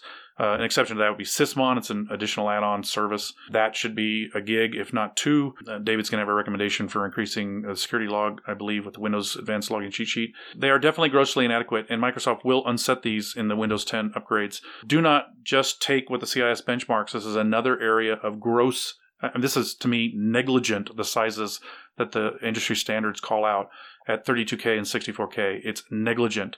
Uh, that means they do not understand how much data is being collected uh, today on these systems. And if you actually turn them on to what the benchmarks say and then look at your logs, you will find they will rotate in minutes. That is worthless. That is a very important thing to understand. The log sizes are huge, and you are going to with them. You know, you won't stop them or you won't let them grow. Uh, typical FIFO uh, log scenarios, Microsoft's kind of finally figured that out, and you just kind of accept that. But you will need to change the log sizes for the ones that you are collecting. If you're collecting it, turn it up to 56,000. One gig for security or more. Uh, Sysmon, one gig. PowerShell, one gig. PowerShell makes these huge text logs. So if PowerShell goes crazy in your environment and your log's not big, you, you definitely want that history. Uh, PowerShell's being heavily you used. You make your arguments that it's not necessary to have the storage if you're collecting locally. The fallacy in that is if you're turning over your log in minutes, that may not, you're collection may not keep up with that. If you're turning it over in in days and you have mobile clients, those mobile clients may not check in um, in an hour or a day. Uh, yeah, true. If you got a lot of laptops floating around the internet, and the only way you collect is when they're back in the in the shop, when they're inside the the walls, um, that is something you will have to address. Uh, there is the ability of putting internet gateways out there that are encrypted and whatnot, so the logs can be sent. Uh, there's potential using cloud solutions. Um, so yeah, that that is definitely something uh, you want to take into account, right? Um, logging agents can send to the log server when it can see it. You know, how does that work when it's in when it's queuing up locally? and then finally the person VPNs in and wham, right, all this data gets sent up. Uh, you will have to definitely test that condition. It, it is it is something that most organizations don't do, which means those logs are not being collected when the laptop's in a hotel traveling or whatnot. Funny thing about logging agents, uh, I had one set. It was set for UDP, so when it got a log event or whatever that it needed to send, it would fire a UDP uh, packet to the log collector. Here's the problem when I turned on 5156, I, the log collector sent a packet to, uh, or the agent sent a packet. 5156 logged it. The collector said, or uh, the collector said, or the agent said, Hey, I got a new log event and it sent it. 5156 logged it agent said, "Hey, I got a new log event." Sent it. Um, you, you, now know why you have to tune. Do not exactly. send your. You have to be looking at these things yeah. because all of a sudden my log filled up. I looked at it and it was a bunch of 5156s UDP for the log collector, right? So then I was like, okay, there's got to be a solution. I change. There's a setting that I could change the uh, agent to uh, make a TCP connection. Problem solved. So you have to be looking at these things. You have to be monitoring your log sizes. Yep. So that's you know that's that's I think our take on that. Um, centralized forwarded versus local logging. I think we uh, we covered this pretty well. There is uh, I've tried this a couple times. Just not a fan.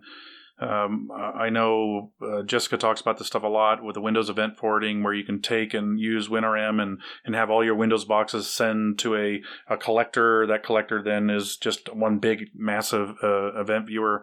Um, maybe good for small shops. I do know some large people that are using it, but they have definitely told me that they know some things that are not being collected. Meaning there's there's drop offs. There there are some definite uh, caveats with that. You know, if you're not collecting centrally, you do or should increase enough logs to know when your cutoff is for reacting, right? If it takes me at least three days to react, or the Friday through Monday example, I've got to collect enough logs locally so that I can investigate. And then your process better take into account, yeah, better conclude your investigation by that sixth or seventh day so the stuff doesn't start rolling on you and you lose all the data that you're actually looking for.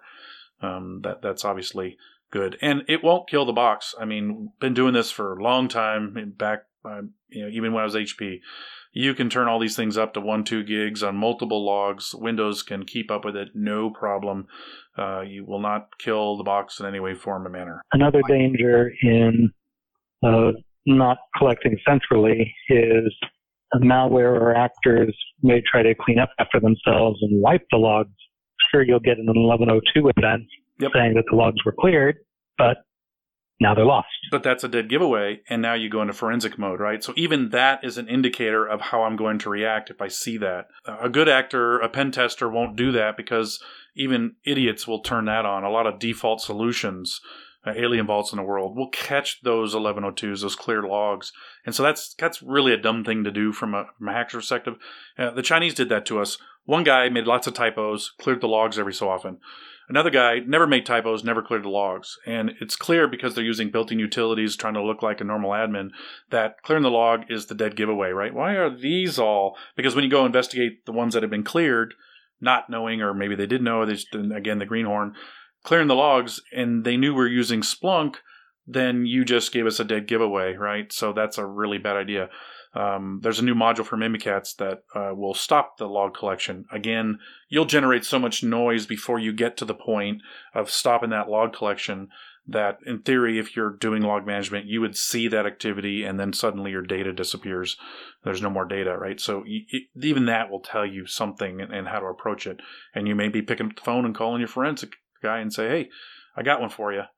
Log's been turned off, got no log data, didn't collect it in log management so forensics, you go. Yeah, and just by turning this stuff off, that limits what the good hackers can do, right? Because they they already can tell uh, what once they pop a box, you you may not find that. Maybe it's a vulnerability, something like that, or they had creds. Yeah. If they get on, the good ones are going to figure out, okay, what are you logging? And if you're logging all the right things, they're going to be very limited in what they can do and not get caught. Yeah, uh, old colleague of mine HP, Carlos Perez, Dark Operator. We know him well. Um, lots of people know him out there. Has a Metasploit module he wrote that specifically checks all the logging we tell you to turn on as part of his, his pen testing. So he looks to see where in the chain of malware archaeology have you enabled the logs so he knows what kind of noise he can or cannot make. And so the bad guys know what the good guys do and, and will adjust accordingly for certain. What can you do to collect logs? David, what do you what do you use to collect logs? I've used Winlogbeat, I've used uh, WEF Those two are the ones that I've most heavily used. I'm starting to look at what LogMD can do. Uh, to be honest, I don't have enough expertise with it to to say much on that end. Oh, you will. You will, and you'll love it. you wait. but in, in, a, in, an ELK world, uh, the the logbeat Winlogbeat collector that is part of part of ELK, it it does the job. I will be posting a sample Winlogbeat uh, file. This is something I find in general with endpoint collectors. Uh, there is currently an NXLog conf file on malwarearchaeology.com. There will be a Winlogbeat.yaml file on malwarearchaeology. There is very little data documentation that tell you how to filter the endpoint correctly, meaning in Winlogbeat, there is, because it's a YAML file, you think XML is funny and you do your little indents and everything, which is really more uh, visual than it is needed. YAML files have a very specific format Spacing is important. Tabs are bad. I needed to come up with a way to be able to say, look, I'm gonna I'm gonna filter out process names, command lines, source IPs, destination IPs, application names, the combination of an application name and an IP, right? The the kinds of filtering we want to do in the endpoint so we don't flood our log management solution with all the noise. And uh, I came up with a pretty good uh, Winlogbeat YAML file that I will be posting on, on Malware Archaeology to give people a sample. And, it, and it's set up in such a way to make it it easy to edit and add for the critical areas that are highly noisy, like the Windows firewall logs and uh, 4688's command line filtering, because you definitely want to do it by command line as much as possible. And, uh, I found that to be painful. Uh, three different iterations of doing exclusions, and, and finally came up with this one as a as a made a lot less mistakes in this format than any of the other three ways of doing it and it kind of covers the gambit, I think, of what most people want. Um, and so that'll be posted here in the next probably few weeks. That will should help people using ELK and everything else to not collect so much noise because that is yeah. a huge piece. Cheat the uh, the the cheat sheets have a lot on them, and there's a Splunk logging cheat sheets. There there's uh, also a Sysmon, and, and these are updated all the time. I think, Michael, we had an update to the Splunk logging cheat sheet uh, just last week. We did. Right very good resources, always updated whenever something new is found, right? By by either of us. Now, um, you also have. Do you have a Sysmon logging cheat sheet? Uh, it's in the works. Uh, that got seriously postponed because it went from like four to five to six to seven in a very oh, short. All the versions period. just yeah, just... and it didn't work in four and five and six. Might I add? Uh, there were so many bugs I was sending to, to Sysmon and Mark. It's like, what the hell? You now required to use a config file. I do not like that. Version 4, you did not require the use of a config file, which means I could just run the Sysmon agent. If you if you borked my config file, I still had some basic logging. Yeah, that's no longer the case, which means Sysmon can be uh, messed with, which is unfortunate. There will be a cheat sheet on that as well. There, we have definitely learned significant amounts with version 7 and the additional uh, registry auditing that's happened, where we specifically had a code LogMD to uh, not collect certain things unless you specifically opt in to collect them because of the sheer volume involved. So the, there will be a Sysmon cheat sheet coming out when we get some time. And that is a, a, an important tool, right? It's an additional service that you install. It's free from Microsoft. A lot of people use it. There's some well-known uh, Sysmon configs out there that you can use that have tons of filtering. But again, I add some garbage to the bottom, restart the Sysmon service, I break the config. The smallest error in the config file will unfortunately render the config uh, unusable and then your Sysmon will no longer collect. So I recommend collecting everything you can local Windows and then uh, use Sysmon to add things like an ID7, which is module loading, which allows you to see DLL loads. It also, you have a ID6, I believe it's uh, driver loads, things you don't get in Windows. Uh, Sysmon has some serious power for, uh, which means also include that in your configs. And then don't necessarily collect it, but in an event, it's already in your configs. You can turn it on, install the service, and, and you'll start collecting the Sysmon stuff. A very valuable uh, way of, of using Sysmon. Uh, it is on, on Brian and I's boxes all the time because, uh, you know, we basically want to make sure Again, as works. a testament to it won't kill the box. That's right. I don't even notice it. We've got Sysmon turned up quite a bit and I don't I don't even know it's on. Yeah, we did have to exclude it in AV. Be careful there. It is a service, so the AV checks it every time it's checking. So there's some playing going on there that you have to be worried about. It, it's good. It collects a lot of data that uh, window logging does not collect, uh, and that's what I use it for. Is is that additional advanced logging. Uh, there's also a, an agent complete replacement. This is an endpoint, meaning this is what you'd use instead of a Splunk Universal Forwarder, instead of uh, NXLog, instead of Winlogbeats, is uh, WLS or the Windows Logging Service. It's a government project out of the Kansas City plant. There's going to be a link in the show notes of where to go get it. It's also on Malware Archaeology's website, and you have to pay for it. It is a purchasable, but think of it as Sysmon on steroids. Jason McCord has done a phenomenal job. We have provided uh, input for that as well, giving him some tips and clues of things that should be uh, logged. And uh, it is an agent that is incredibly, incredibly powerful for those people who really want to, A, collect a whole lot more stuff because you, we talk about noise, this thing will collect uh, an incredible amount of, of data in regards to uh, the system. It is not using the Windows logs. It's its own logging agent, its own trace log agent. It's a it's a phenomenal endpoint for high security needs like nuclear power plants, which is why it was written. Um, the next topic is all David's advanced logging. So take it away. Tell us tell us what you've been working on. Both of us have been working on. it really was both of us, and this project started out as uh, you, Michael, and I just chatting on the Breaking Down Security Slack channels, uh, just more obscure event IDs and strange oddities that we came across and thinking of, okay, so we've got this standard Windows logging cheat sheet that uh, helps us enable the most the most useful and most broad ranging types of settings. But what are some more uh, some more obscure and some more interesting use cases? What could we catch if we enabled some of the, the noisier logs? And what are some novel use cases for the things that we're already collecting? For instance, with Windows in its default state, it's going to uh, generate an event ID 140 for uh, task register registration updated or an event ID 106 for a task registered whenever a uh, a scheduled task is created but it has no information in that event as to what that new task is. Now, if we enable other object access events, then not only do we have those two uh, non-informative event IDs, we now have a 4698 for a new scheduled task or a 4702 for a modified scheduled task that will com- include the complete XML of that task which includes the, the user that created it, the complete command line, and the scheduling details. But a, caveat to that is other objects cover a whole lot of ground. If you've got BitLocker enabled, for instance, you're going to generate uh, thousands, if not millions, of 4662 events for the the volume encryption service. Enable it, and then you have to find out what in your environment is going to create noise that you can't work with and you need to tune out so that you can then see the things that actually are interesting. Uh, another example this one using something that's already collected in a new way is the 4688 event that we talked about earlier in the show uh, for every new process launch.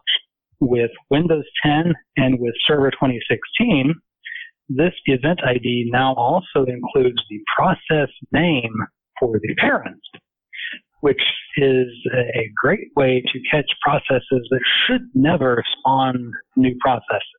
For instance, a 4688 event where the creator process name is WinWord or AcroRead is a bright red flag. Yep, or PowerShell or WScript. the list goes on. Yeah, yeah. Then another one that I had added, uh, I have to give a lot of credit to one of my clients that, that had me out there trying to solve this problem. I had I had actually experienced this painfully at uh, the gaming company. Um, in regards to services and Windows, Uh, Windows does a phenomenal job of logging what Microsoft thinks is important, and unless you actually write your code to take advantage of these logging APIs, um, a starting and stopping and even uh, the installation will occur. You'll see that as a 7045 because it's adding a service to the system and that's automatic. But any alterations, stopping and starting of already existing services that a bad guy might take advantage of or an employee's trying to turn something off is not logged if it's not a built in Microsoft uh, supported item because the vendor may not have done it. Uh, for example, several endpoint agents. If you were to stop them as a user, there's no log entry for it. So one of the things you want to do to capture that information is to uh, basically configure. You have to actually change the DACL of the service that you are trying to monitor so that it does do an object access uh, when you enable it and obviously collect the things, the 4662s and whatnot that it will generate. And you want to turn on uh, handle manipulation and other object access events to enable only. You don't need the, the failures. You only need the successes enabled. And you change, there's, there's information in the advanced logging cheat sheet and under configure for this where you have to dump the information about the service. You have to query the service, get the actual service proper name. You have to do an SD show, uh, uh, SCSD show to get the data about it, pipe that out to a text file. You then do an SD set to get the big DACL string. And then you have to add this specific DACL that's in the logging cheat sheet to the existing DACL that's there and then save that, basically changing the DACL the service. Now, when it starts and stops, it will trigger an event that you can you can monitor for uh, when Microsoft normally doesn't do it, which is a very handy thing. Uh, and you're going to look for a 4656 for these these items, and that's that's kind of a weakness, right? So uh, we had the Chinese attack uh, configuration management tool. They actually exploited it. So when they stopped and started it to reload their stuff, we never saw it because Microsoft did not log that uh, item and, and the vendor did not write their code to log. Um, and so we never saw the starts and stops. If we had, it would have been, wait a minute, what, what's that service stopping for and starting for? That, that's really weird. And look at all these commands that get executed. That's an important point that people have to realize that not all services will log starts and stops. Only the ones that Microsoft specifically wants or the vendor specifically crafted and used the proper APIs for. Um, and so there's an option to then do that in the uh, cheat sheet, and that's that's one of my additions, as well as the one about end mapping and failed uh, 5156s as well, something that I added. So this advanced logging cheat sheet that's available. It is available. We published it uh, what a couple weeks ago this month uh, before B sides. We we did it specifically about three weeks ago. Yeah, it towards the beginning of this month, right? Yeah, we wanted to get it out for B-Sides Austin so we could mention it. Uh, since Brian and I did a talk there uh, about cred stealing, we wanted to at least mention it and uh, get David on the show um, to talk about it. Uh, this is a big improvement because, again, this is, you know, how can I do more? And so now we have a place to start recording these with the advanced logging cheat sheet that I would say this is probably not what everybody should be doing from the start. But once you get really good at this and you want to start doing the stuff that David talked about, stuff I talked about, uh, stuff my client talked about, which really deserves a lot of credit here, I would love to mention him, but unfortunately I can't.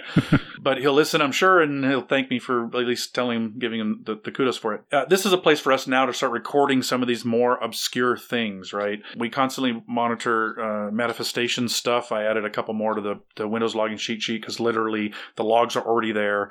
Uh, you just had to turn one on, the other one's already there to look for some uh, certificate related uh, trust model failures that he discovered. And he mentioned these logs should be collected. Uh, they're not very noisy, so I considered that a basic item and I threw in the basic one. But as we discover these cool tweaks, these cool things um, that are definitely advanced topics, this is where they'll go. Uh, if you've got some ideas, please send them to David and myself, and, and we'll give them some testing and, and see if they're, uh, they're worthy. Explain to us why you collect them, what the use case is, and we can throw those in there and uh, throw your Twitter or, or, blog in there as well to give you credit, unless you want to be anonymous, which some people have done and sending us stuff in the past. an important distinction. This is not intended to be a starting place. This is intended to be uh, now I've got the basics taken care of. Now let's go after some of the, the more interesting, the, the edge cases. Yes. This is edge cases. These are edge cases, higher higher use cases. This is really interesting. I wonder if this other stuff executed. Oh crap! I'm not collecting it. That's what this is for, right?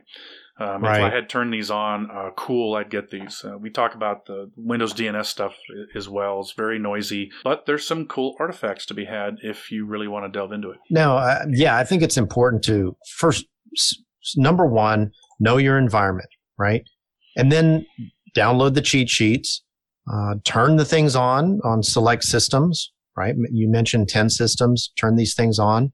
Uh, the next step would be to tune, tune what you see to um, customize these logs to your environment and uh, expand, rinse, and repeat. Right. Yep. That's pretty much the uh, how you should approach uh, getting into these law, advanced logging or even basic logging. Even right. basic logging. Start with the cheat sheets and expand from there. Go Yeah. on to the advanced. Let, let's also add Know your environment. Yeah, know your environment. And seeing this in the logs is how you'll know your environment. And once you see 10 systems all generating the same thing and you know there's nothing going on, you go like, ah, that's pretty normal.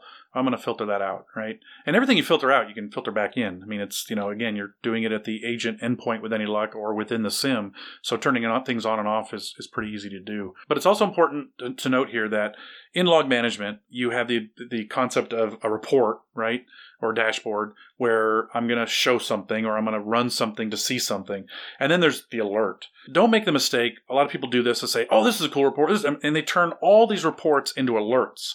Really consider what you're looking at. Is this informational? Right? An alert should be something, hey, wait a minute. I need to read this. And if there's something funky in here, I'm going to take action. That's an alert. And as you see alerts that are non actionable, you're like, ah, I got to filter that out. Then you tweak your alert to get to the point where it almost disappears. And again, every alert should have a test so that you know that thing's working and somebody didn't break something, make a typo, or, whatever, or an email address change to your alert, whatever the combination may be. Be careful and, and consider no more than two dozen per person per day alerts for your staff, however big your staff is. That's about as much as most people will handle that are truly actionable. There are some alerts you'll get that are very quick to scan that you, you do want. You do have to scan through them. And, and so maybe those will be another dozen. They're, they're literally, you can look at them and say, yep, nope. Um, because you can visually see something's there. And again, it's not so much what the data says; it's how the data is structured. Will kind of give you an idea. Uh, example of that is uh, is an email coming in. If you have a, an email alert that says, "I've got uh, twelve senders sending the same subject," that doesn't happen too often, right? So occasionally it'll go off for something external coming in, and you'll look at it and go, "Oh yeah, okay, not it. Moving on." Uh, but alerts should be actionable. You are going to potentially take action when you see this thing, or you should read it. 12, 15, 18, 24, uh, somewhere in that range per analyst, and then uh, maybe a couple ones that are quick scans. And the rest, once those alerts trigger, you then launch the reports and build your workflow in that order. Um, also, you don't want a million alerts going off because you're using consuming those resources in your log management. So be be understanding of the fact that uh, and spread these out between zero hour and, and hour 55 so that they're not all going off at the top of the hour and, and suddenly you get the spike with your log management server. Your IT guys are saying, why are you doing this to me? Um, and, and so that's that's something that you do need to consider. I've done it. That's why they, have, they have come down. What are you doing? Um, or create a really bad uh, query and it runs for like four hours, and they're like, "You killed the server." Uh, how did the hell I do that? And so Brian and I set out to solve that one. I'll give you another. I'll give you another thought exercise from one of the advanced logging cheat sheet uh, use cases. Uh, if you enable DNS client event logging on your Windows clients, one of the events that'll show up is an event ID 1001, which represents the name server that your client is configured to use. Now, does a name server that is not one of your expected sanctioned corporate DNS servers represent a client that's misconfigured? Does it represent an appliance that does not, that has a hard coded name server you can't change? Or does it represent a DNS changer malware that is trying to intercept a man in the middle of your DNS request? I don't know that without uh, looking into how how frequent those events are in my environments. Correct. Yeah, great example. Great example. DNS, it's definitely a, a good one. I like this. Um, it's sort of a self fulfilling prophecy, right? So know your environment. And then, of course, tuning your logs helps you learn your environment, which helps you tune your logs, right? Yep. So, uh, yeah, it's, it's like a cyclical thing. And, and of course, no, uh, blue team talk would be complete without, uh, going over, uh, some of the attacks and how to, to mitigate these attacks, right? Clearing the logs. How, how do you detect clearing the logs and what do you do about it? Yeah, 1102. You got uh, log clearing in the security log, log clearing in the application log or system log that will collect all those, right? So you definitely want to have that monitored. It's pretty rare. Um, you got an admin that's doing that. You want to ask them why. So please don't do that. Uh, you know, just a side note: the event in system log is going to be a 104. Yep, it's 1102 in the security log. Correct. And, and so, um, watching for that is obviously a number one. That's a, that's kind of a no brainer thing to set up an alert for. So that's an alert. Yeah. Yeah, and you might want to do a stats count by uh, system, meaning how many places did this log get cleared. So if I suddenly have a security log that's being cleared on 1, 5, 10, 15, 20, 50 uh, workstations, something bad's going on, right? So the number of uh, log clears might be very telling uh, as opposed to just being one, which could just be a, a targeted, right? Obviously, stopping the log service that is uh, that is something that's difficult. It's not easy. It's been recently discussed. Uh, Mimikatz has a module for it now, but in order to launch all that, uh, you will generate a whole bunch of 4688 type traffic and potentially 5156 connections back to wherever you get your tools. You definitely monitor for that uh, condition uh, based on the process executions, and then suddenly your data stops. Uh, that should be a pretty good giveaway. I, I, wouldn't necessarily test this anywhere but a, a lab. Uh, you don't want to do this in production because you may be reimaging uh, if you can't get it back based on the way they, they do that.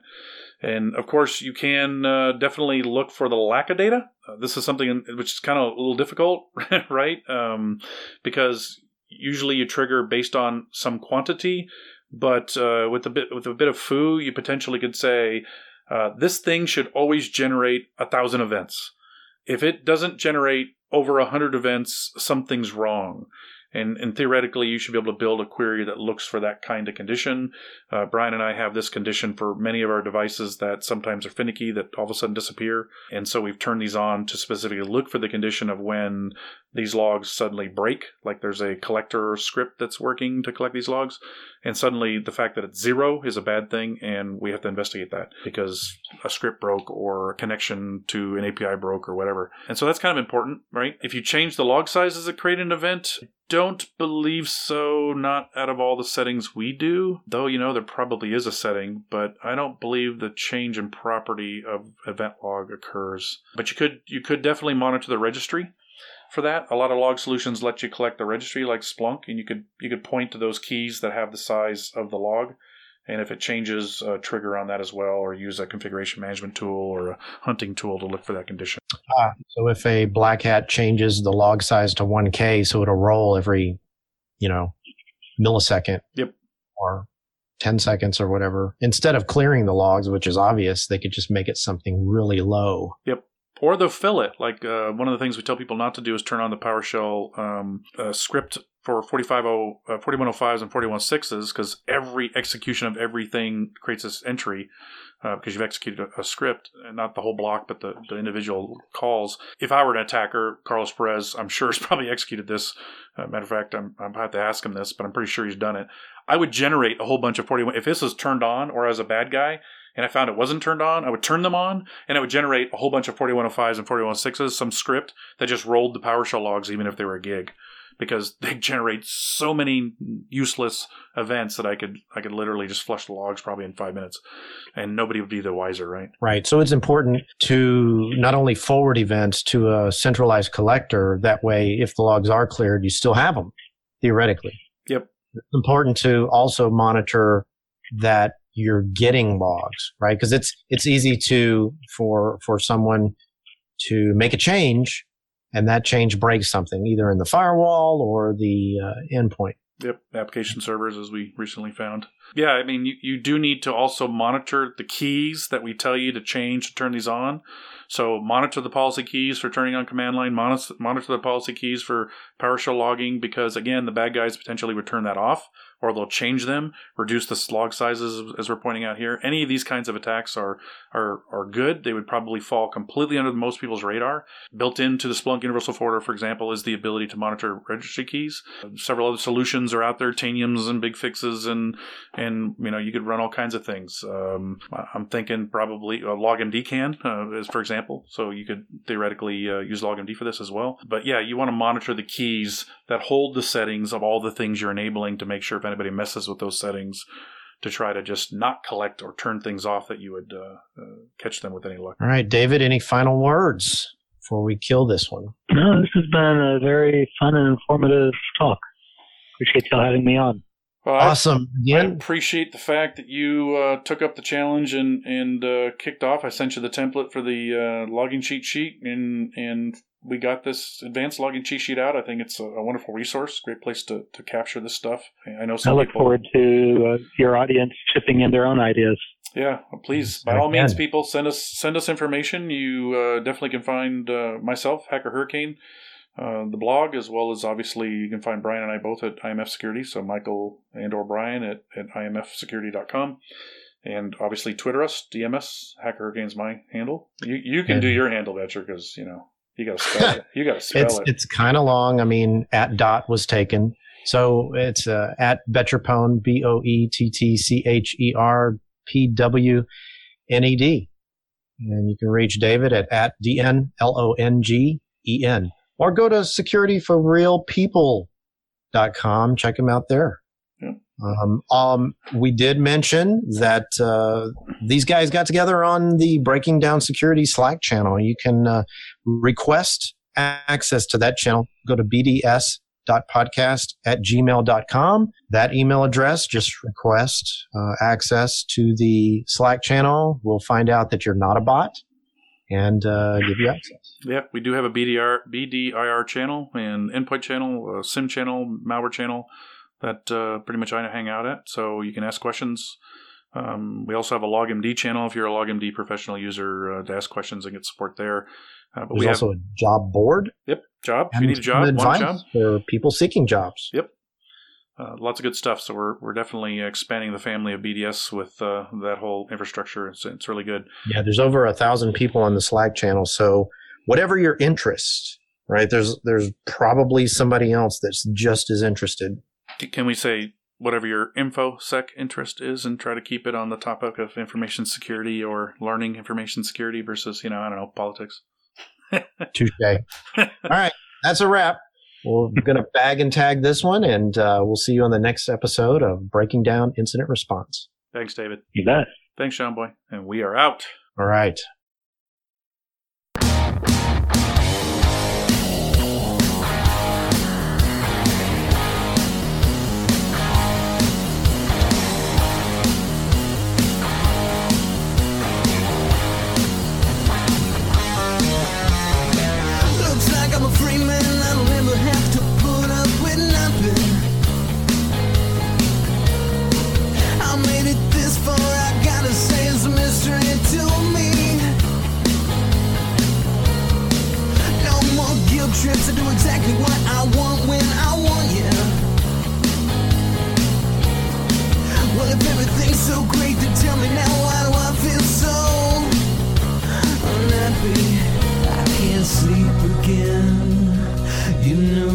been thinking